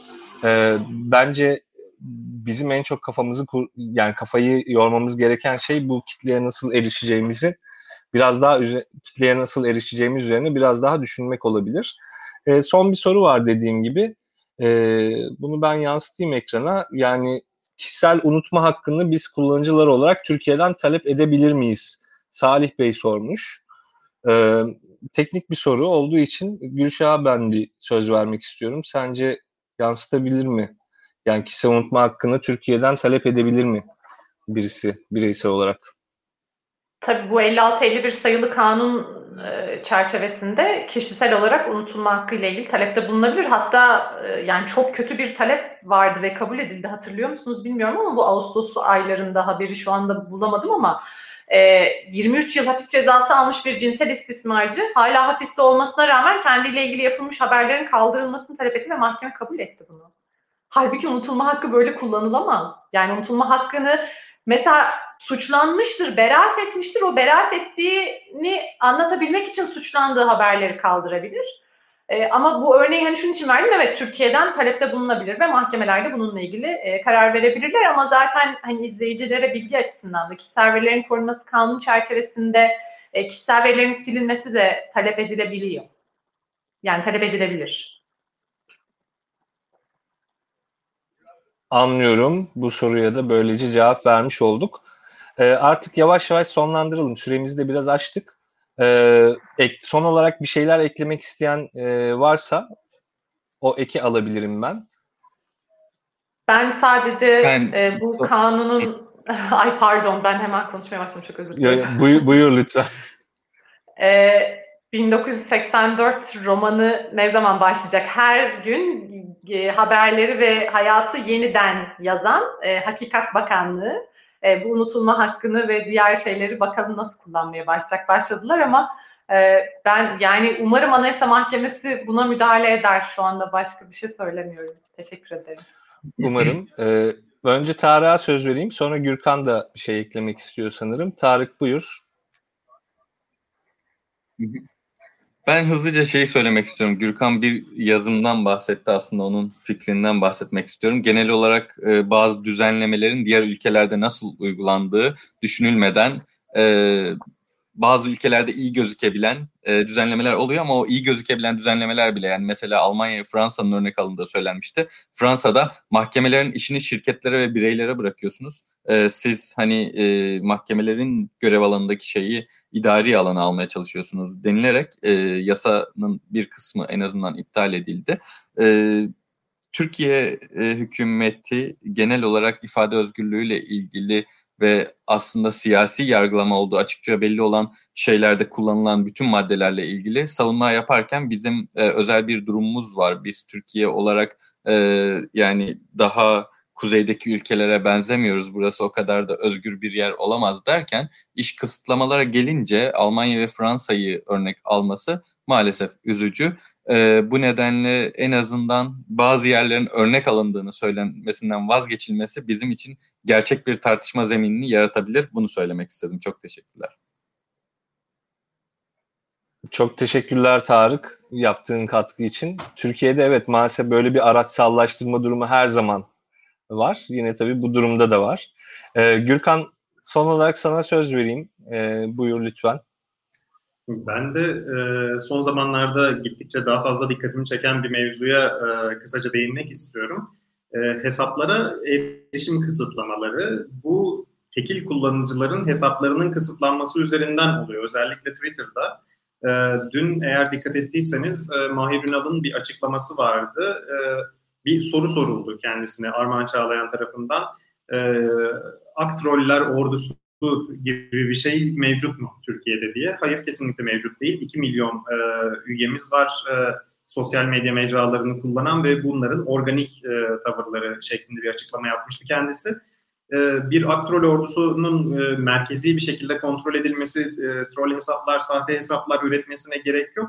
Yeterince organize olduğu zaman algoritmalar aslında ayrımcı ve engelleyici bir şekilde kullanılabiliyor. Bunlar eğilip bükülebiliyor aynı zamanda sosyal medya mecralarının da aslında tedbirler alması gerekiyor. Yani e, kısıtlamalar devlet tarafından getiriliyor ve devletler suçlu vesaire gibi görülebilir. Ama aynı zamanda bu mecralar da e, aslında çok daha fazla sorumluluk ve yükümlülük üstlenmek durumunda. E, ben yine kendi profilimde e, sürdürdüğüm bir zincirden bahsetmek istiyorum. E, sıklıkla yakın zamanda aktivistlerin ve haber mecralarının, e, gazetecilerin, e, profilleri kısıtlanıyor Twitter'da. Ve bunların açılabilmesi için sosyal medya kampanyaları yürütülüyor yine. Dileyen bu zincirlere yine dediğim gibi hesabından erişebilir. Bununla ilgili olarak da bu kısıtlamalar eğer Twitter bir temsilci göndermezse sanırım önümüzdeki süreçte e, ayrı bir sansür mekanizması olarak da önümüz karşımıza çıkacak ve çıkmaya devam edecek. Çok teşekkürler yaptığın katkı için son anda. Ee, tekrar adettendir sorayım. Son olarak kısaca bir şey eklemek isteyen yoksa yavaş yavaş sonlandıracağım çünkü programı. Evet kimse bir şey eklemek istemiyor. Yeni soru da gelmedi. Ee, öncelikle bizi izleyen, dinleyen herkese çok teşekkür ederim. Ee, bizi yalnız bırakmadığınız için. Ee, bu konu bizim için çok önemli, hepimiz için çok önemli. Ee, beraber burada konuşabildiğimiz için çok mutlu oldum.